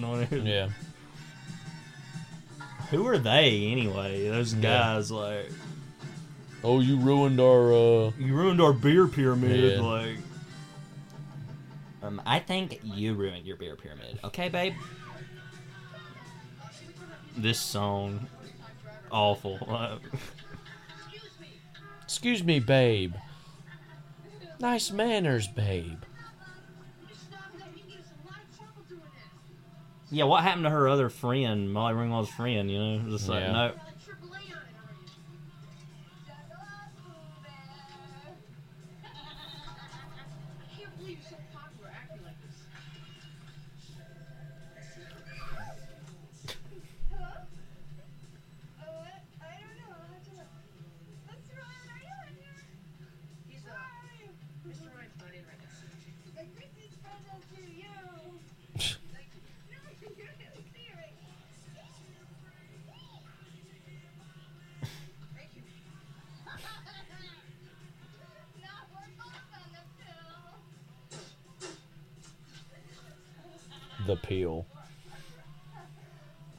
Be my god.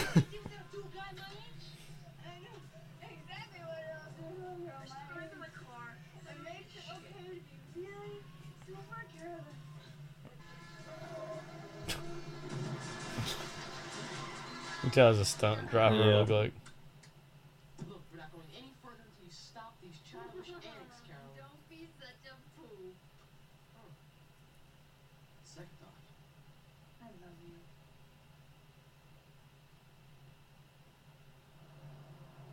This is getting good. Really? Because that wasn't what I was thinking. Breaking the fourth wall. What the movie? The because no, none of what is happening.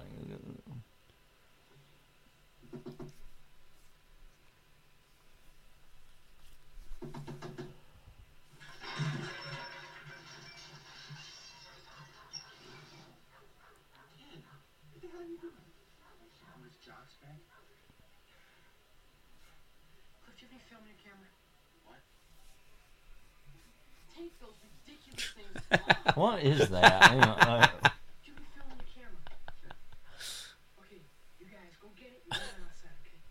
So stupid. You know what's funny is that he's the king of the geeks, Yeah. but he's just a run of the mill idiot. you Yeah. know, he's not even really a geek. He's just like, you know. Female extraterrestrial? Put that in. Shh. That is female extraterrestrial? How do you tell if it's a female? 'Cause it's got tits. Because the Mar- do the Martians have two sexes like we do? I mean, as Mars Attacks once says. Mars Attacks once asked, "Can't we all just get along?" The answer may surprise you. The answer is no.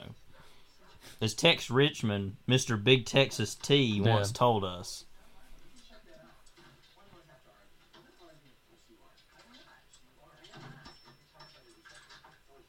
It's just a female dog. And not even.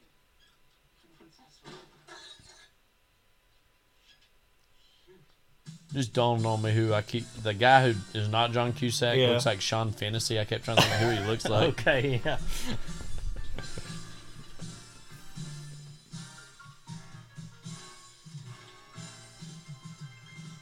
Uh, there's nothing predatory about this at all. As uh, again, sarcasm. You caught two girls in one night. I told you dudes I was hot. Hot Ted, you're a legend. Shut up. People around here work, right? What? Yeah, I'm such a legend. I want you guys to photograph her drunk here because that's totally normal and cool and Yeah. like isn't me compensating for anything.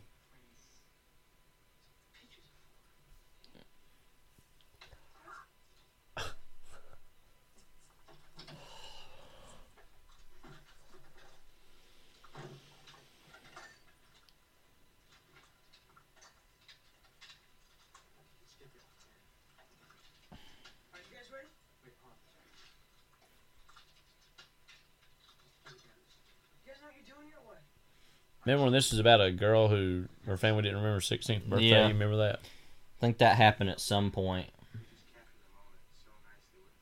And the movie's only an hour and a half. It's not like it's real long and it adds a bunch of stuff. It's like no, the bedrock of the movie is all on this crap mostly. Like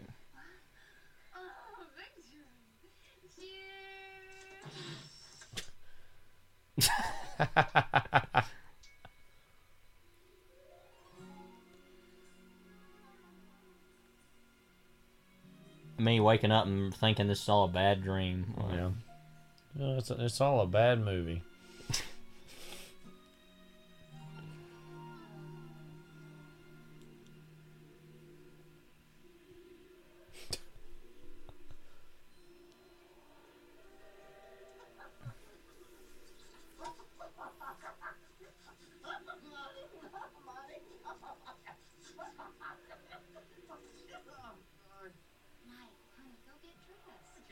Ginny's not in the shower. I wouldn't go in there if I were you.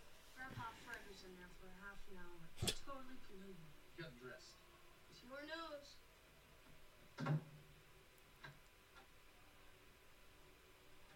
They never listen. What was he wearing? Well, he was, uh, he, he was wearing a red argyle sweater and tan trousers and, and, and red shoes. Hmm? No, he's not retarded.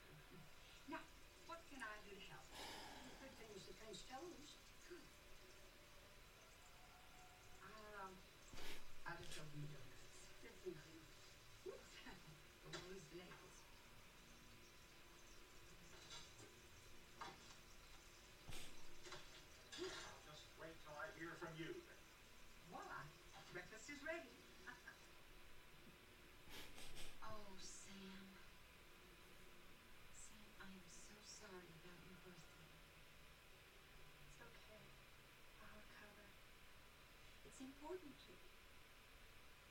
And yesterday morning, you were trying to tell me. Okay. Big family moment. Yeah. what even is this movie? Like this movie's like a like a dog chasing thing. It's like what's going on? Like, yeah.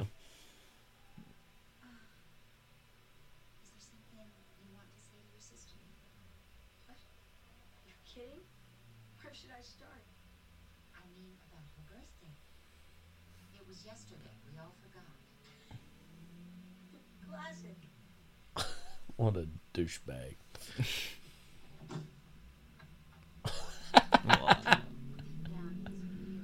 Is he though?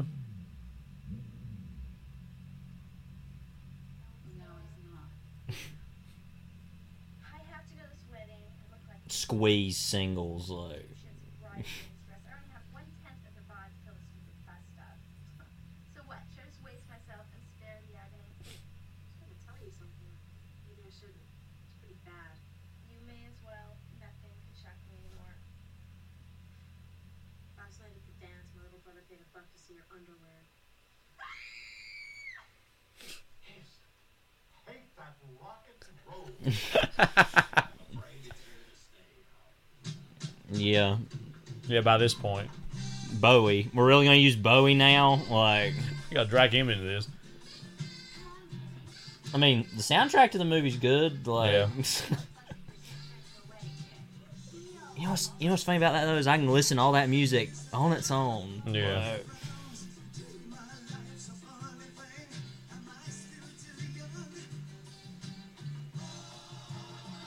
just cutting the song up like hell too, but Yeah. you know.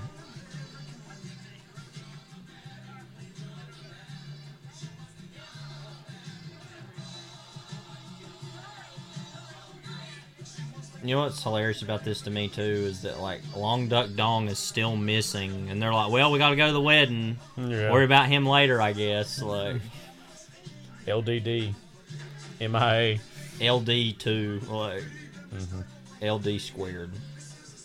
Oh, there he is. There's like a beer there.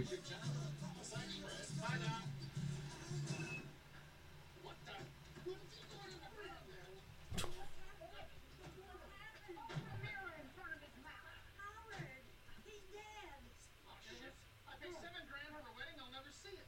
Oh, watch your language, Mr. Dirty Mouth. Oh, thank God he is still warm. Here, here, this is warm.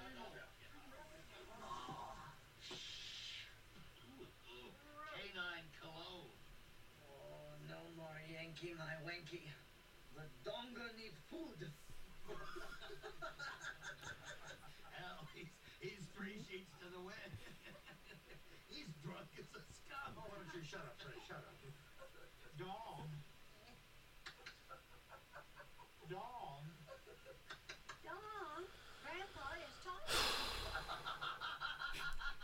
Dawn.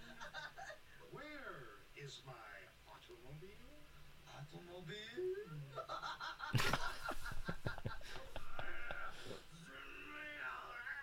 Long duck imitating car crashing is what the subtitles say, by the way.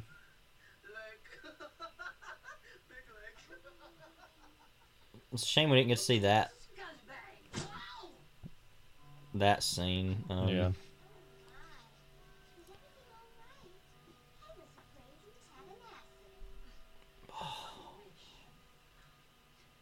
Monthly bill came early.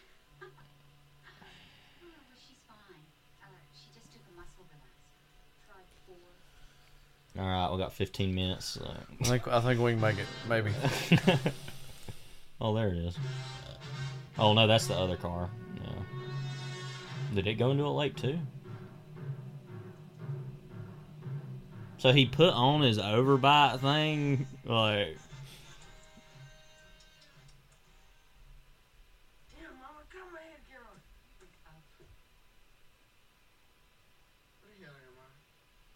You are.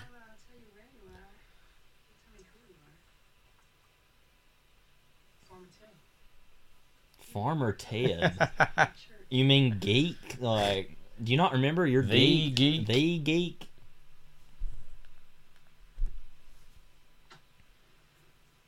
What happened? I have no idea.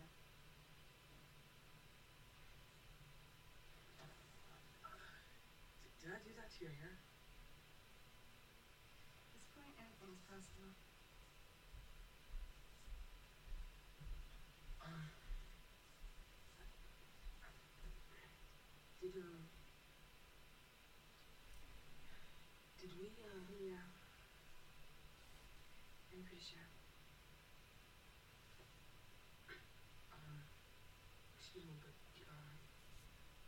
do you know? If, um, did I did I enjoy it? Yes, of course I enjoyed it. I mean, um, what I meant, what I meant was, um, did you? Hmm. You know, I have this weird feeling I did.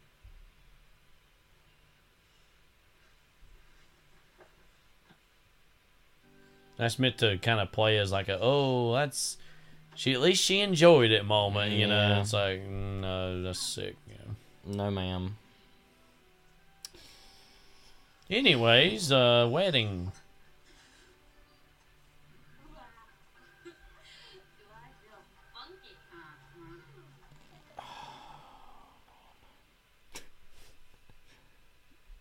He's got a car.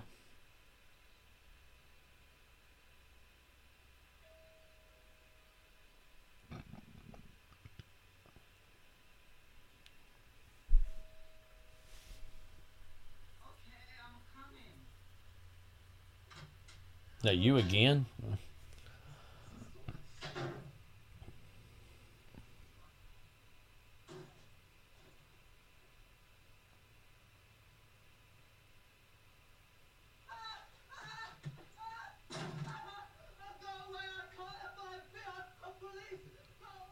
Open the door. No way, Jose. Open the door. You beat up my face. You grabbed my nuts.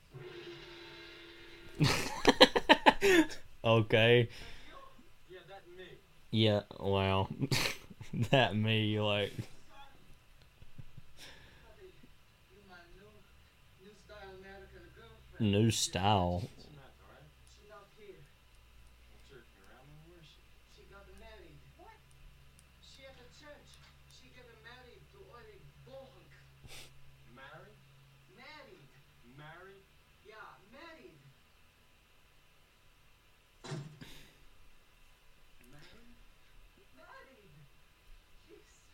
Is that our last moment with the donger? I can't remember. Is it? I think so, but meanwhile, guess who?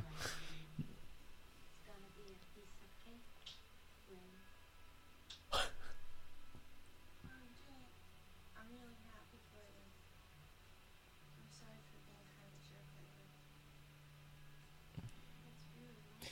Let me just say categorically that if anybody's been a jerk in this movie, it has not been Molly Ringwald. No. So, I mean, she had nice manners, babe. I mean,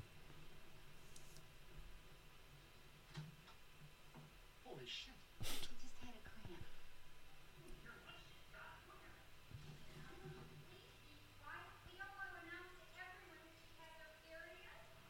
So those guys who thought we had to get married feel pretty stupid right about now, huh, Padre? Who the hell's the best man? Mm-hmm. Some guy, Harold Ramis looking boob. Mm-hmm.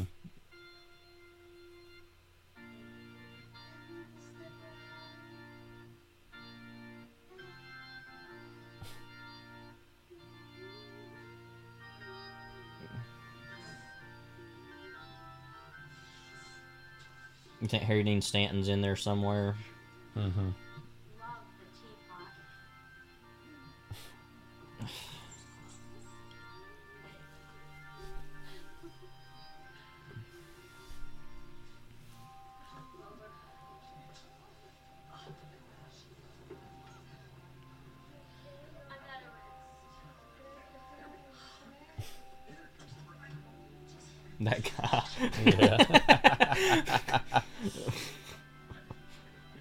Uh, in the there's a suit right behind her, if you're referring to it, Yeah. if you're looking at it, audience. If you're still watching this. Yeah.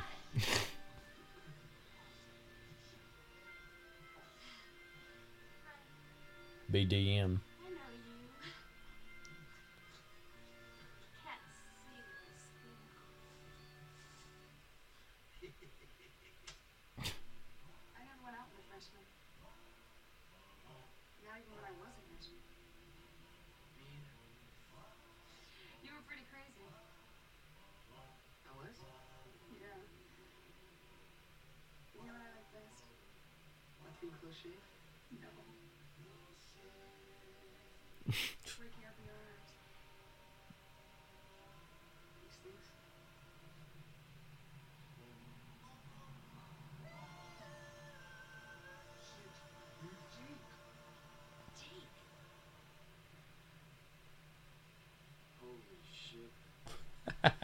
Yeah.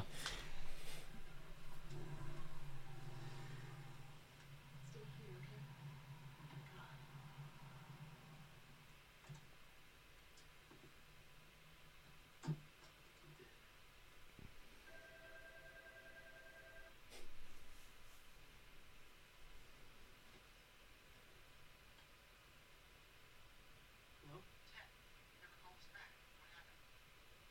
Look, Weiss, I told you not to call me. Wheeze. You wanna know what the book. What the novelization? Yeah. Was there one? I wonder. And did Sapphire write it? So then, in the novelization, did they say "see the movie"? Like, Yeah. I was like, Just one page. I'm really sorry about last night.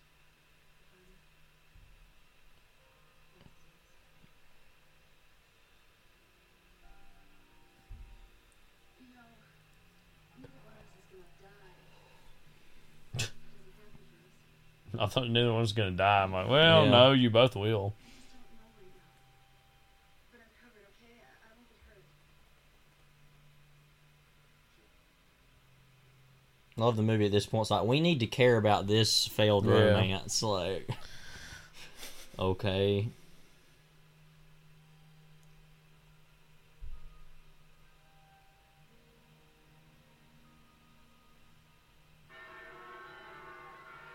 Yeah, I really played that like very Yeah. straightforward and serious. Like it's like like we care about Yeah. them. Like.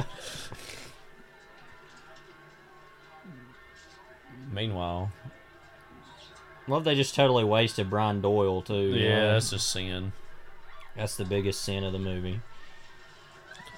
Yeah, of course we you know er, er, we all love Bill Murray, but Brian Doyle Yeah. Murray also a great Murray. I mean Joel Murray himself, Yeah. great Murray. John Murray, not as good. Let's just say, no offense, John, but you were in parking violations. Yeah. I mean, you know.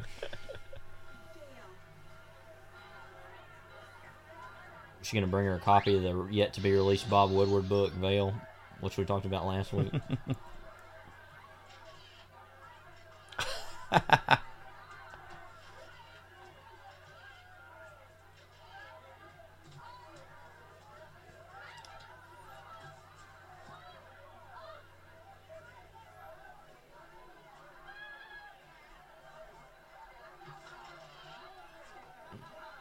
what a train wreck of a wedding. Yeah.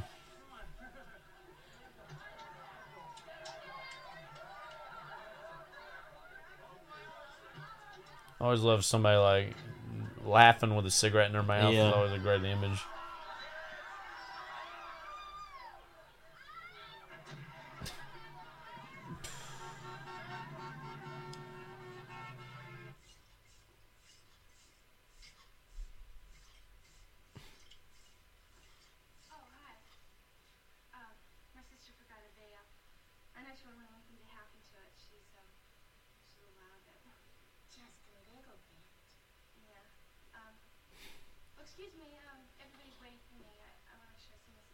Yeah, we've been waiting. Yeah. I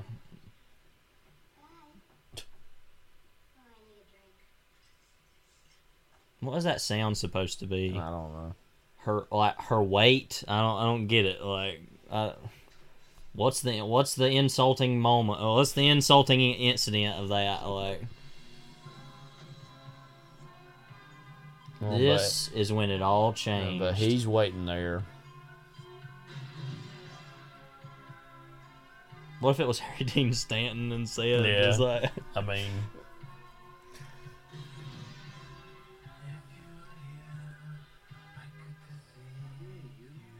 yeah, you.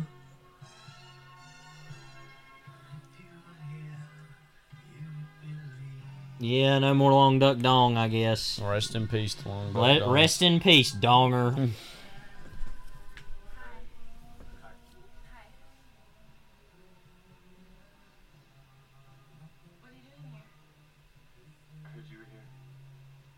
That, is that the sequel to I Wish You Were Here or Wish You Were Here? we need more sequel songs like like the twi- twist again. I mean, like literally, like this song was a hit. Let's do the same thing. Yeah. A sequel, like You got any suggestions for like songs you like to see sequels to? uh, I don't know. I have to think about that. I think we need a sequel to Creep. Yeah. The Radiohead song, you know, not that I even like that. And I love Radiohead. Don't really like that song. Well, like but- there's American Pie. I think like you know American Three Day Coconut Cake would be like good. You know, just like uh, Yeah. just to expand it a little bit, make it even longer. You know, like that song's like 24 minutes long. It's, three because it's three layers. I suppose just the eight Yeah. minutes. Like you get three layers of the song.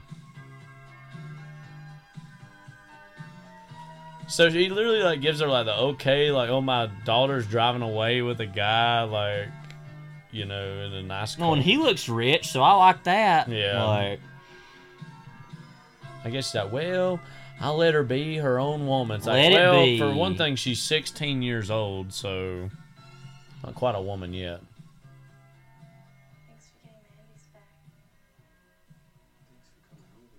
Thanks for coming over.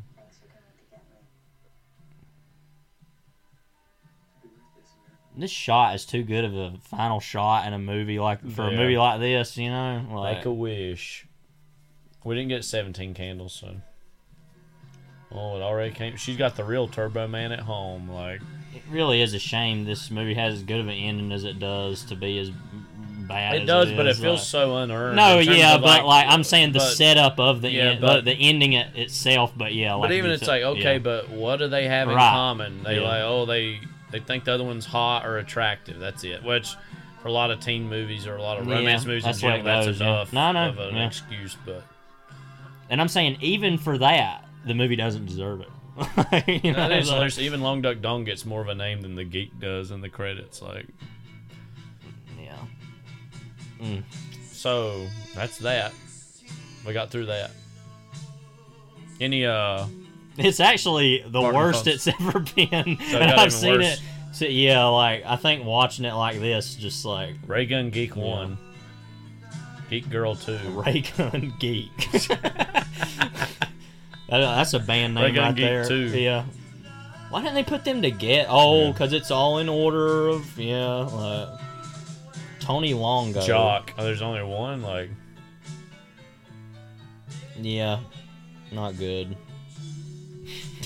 stunts. Stunts. Oh yeah, you know. Well, we know there's stunt drivers at some point. Um. Yeah, I mean, it's one of those things like just thinking about this as John Hughes' first Yeah. film. Like he uses music really well. He knows how to frame a shot. I mean, like he clearly has. There's some talent behind the camera. Yeah. Thankfully, the writing got more sensitive and more focused. I feel like because again, as you said before, this movie like has as thin as it is a thread at the beginning and then really abandons Ringwald for a Yeah. while in the middle there for no apparent reason just because it's like oh she's going through girl stuff that's boring we don't want to deal No, with they that they want to be I mean, Porky's and Animal House. I mean, Yeah. that's what they want to do for the rest of the movie. I mean, yeah, and like I, something I was gonna say earlier about we were talking about where these movies stand today. Like this one out of it because it's so bad, frankly. But that with those other movies, it's like yeah, they're problematic and there's things about them that aren't good, but like I keep thinking of what Ringwald said in that article, you know, about that he felt that, or she felt that he always listened to her and really was like, oh, I want to know what you think about this or that. And some things he took to heart, other things he didn't. Nino but- Rota composed by Yeah. love theme from the Godfather But ultimately, the movies mean so much because they, I said, reflected, you know, teenagers in a way that they hadn't, and that they have meant as much as they have to people, you know. right Really means something. But I think that the, most of his other movies actually are worth something. yeah This is the only one that's like, no. Yeah. Yeah. But. So if you're coming to this and this is your first John Hughes for some reason, just know there's there's better movies out there, you know. But. Um, and this photo play are fictitious photo, yeah, photo play. how's this motion picture protected by anything? That's what I want to know. Well, So that was the '80s right there, ladies and gentlemen. yeah. PG. said, not all- PG. Pausing Yeah, on that's the PG. another thing too. PG. I don't understand that. I mean, PG-13 was in existence at this point. I believe. Yeah, I think just barely. Um, and it should have been R. Well, that's the thing. Like, it already uh, is like- pushing enough bound. Like, you'd think they'd do just a little bit enough more to just get the R, but I guess it's like they knew the box office would be that. Well, they higher. want those teenagers Yeah. to get it, so I'm surprised they let some stuff get by. I don't know. Yeah. but Well, it, it, there's a history of the MPA not being as hard on the studio movies as they are the Yeah. independent movies. So being something like Ugh. Universal, you know. So yeah, not good. No, not good. But No. Anything else we want to say about trying to Sixteen think. Candles? I don't have before we much. Turn the page. Uh, not really. I mean, uh, yeah. Yeah. So the movie though next week we're gonna do uh, yet another really huge change of pace. Yeah. Uh, but thankfully a much better film in Yeah. every single uh, conceivable, Conceivable way. way, yeah. Is from 1966 and one of our favorite filmmakers, John Frankenheimer, Mm-hmm. Seconds. Um, and I know you were a huge disciple for this movie Yeah. even before I had seen Yeah. it. You had seen it before me. Mhm. Um, uh, anything you want to maybe preview or set in motion to think about with Seconds before we get well, to one next week? I I suspect that most of our listeners probably haven't seen it. There's part of a reason for that. Now, now, let me just first say, just Yeah. to kind of get out of the way, it's a thriller from 1966. It's loosely part of uh, Frankenheimer. Did they call it like a paranoia trilogy? something like that. It like was the last one of those that encompassed the Manchurian Candidate, Seven Days in May, and Seconds, Yeah. which are all great Yeah. movies. My least No, man. favorite of those is actually the most known of Manchurian Candidate, but that's also still a really good movie. But um, yeah, but a lot of people have probably seen the Manchurian Candidate or aware of the Manchurian Candidate. Um, but this movie, I know Seconds particularly was one of those movies that was well known as being one of the best random movies that didn't have a good home video release for a long, long time. Um, and that it was kind of hard to seek out and find, um, kind of in the 2000s, especially. And the Criterion Collection finally put out a version of it back in like the early 2010s, maybe, or something like that. Yeah. Um, it really is a flabbergasting movie. Um, I guess one way to describe, and we won't describe necessarily what it's about, other than that it is a thriller, um, about class and um, Aging. and aging and identity. Um, in And in the same way ni- 16 Candles was. Yeah. in the 1960s in the kind of paranoia age. Um, Starring uh, Rock Hudson. right, Rock Hudson. Um, who himself sort as a sort of uh, served as a sort of cryptic uh, avatar for Yeah. a certain generation of movies. Uh, Um, and whether I've- it be from you know Giant or uh, even those uh, Pillow Douglas Talk Sirk and- movies. Yeah, Yeah. But what I'll say about Seconds is, um, and I'll say first of all, if you haven't seen it, please do. Yeah. Um, that I remember we some years ago had done this thing for Halloween when we wrote on our blogs more often, which is Yeah. something we don't really do anymore. We compiled, uh, along with our cousin Philip Bryant, um, who shout out to him. We kind of compiled a Halloween, um, big Non-horror. Halloween kind of. Well, well, we talked about uh, some of our favorite horror movies, but we also picked a movie that is a non-horror movie that we thought maybe is kind Yeah. of the scariest non-horror movie that we can think of, and the one that I picked was Seconds. Now it's actually arguable that it is a horror movie in Yeah. some ways, but it's not explicitly one.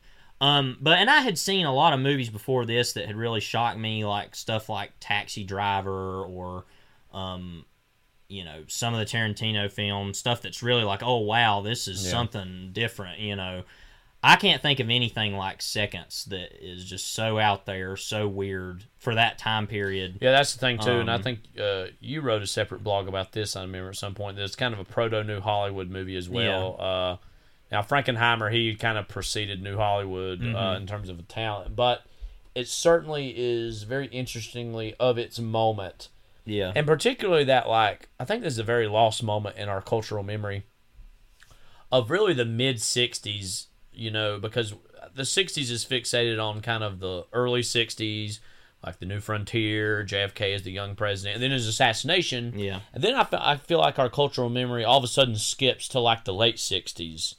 Um, like, you know, the craziness of 1968, Vietnam, the DNC Yeah. uh, protests in 68. So, like, we kind of, I feel like we jump between like the assassination of Kennedy all the way to like 1968.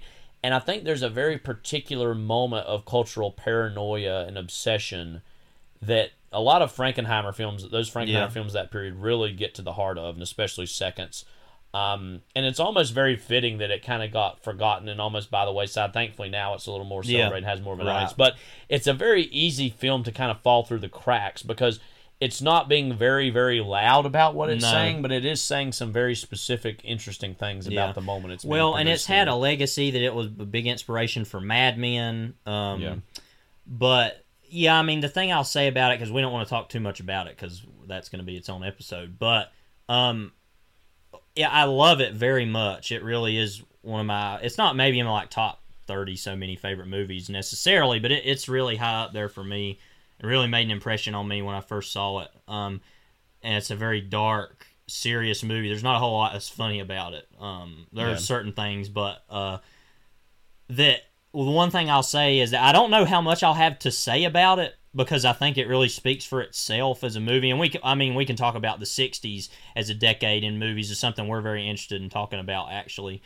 Um, but what I think, why I think that is that I don't have as much to say about it is that it is so striking, um, of what it's about, but also just the the image of And the James movie. Wong Howe, I believe, was the DP yeah, and I think that that, as was one of his last so many movies that yeah, he because he's one of the great classic Um, Hollywood cinematographers. But yeah, I mean, so so if you're gonna really like, if you have been listening to these and not watching the movies, which I've heard some people are doing, and that's Yeah. perfectly fine. I really do recommend you just Yeah. watch Seconds because it's as the as the image itself is Mhm. unlike anything I've ever seen. Most Um, certainly.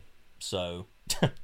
Check that out. So, like we had said with it, Syriana, 16 Candles, Seconds. All start with an S. That's the Mhm. only thing that links them. Yeah. But um, anyway. Yeah. I feel like maybe Syriana and Seconds would kind of be a little more connected, Right, but even but- that is very yeah, strange. but anyway, um, so that's it for today. So this is Kyle. This is Levi. And we'll sign off right here, right now. Take care. God bless.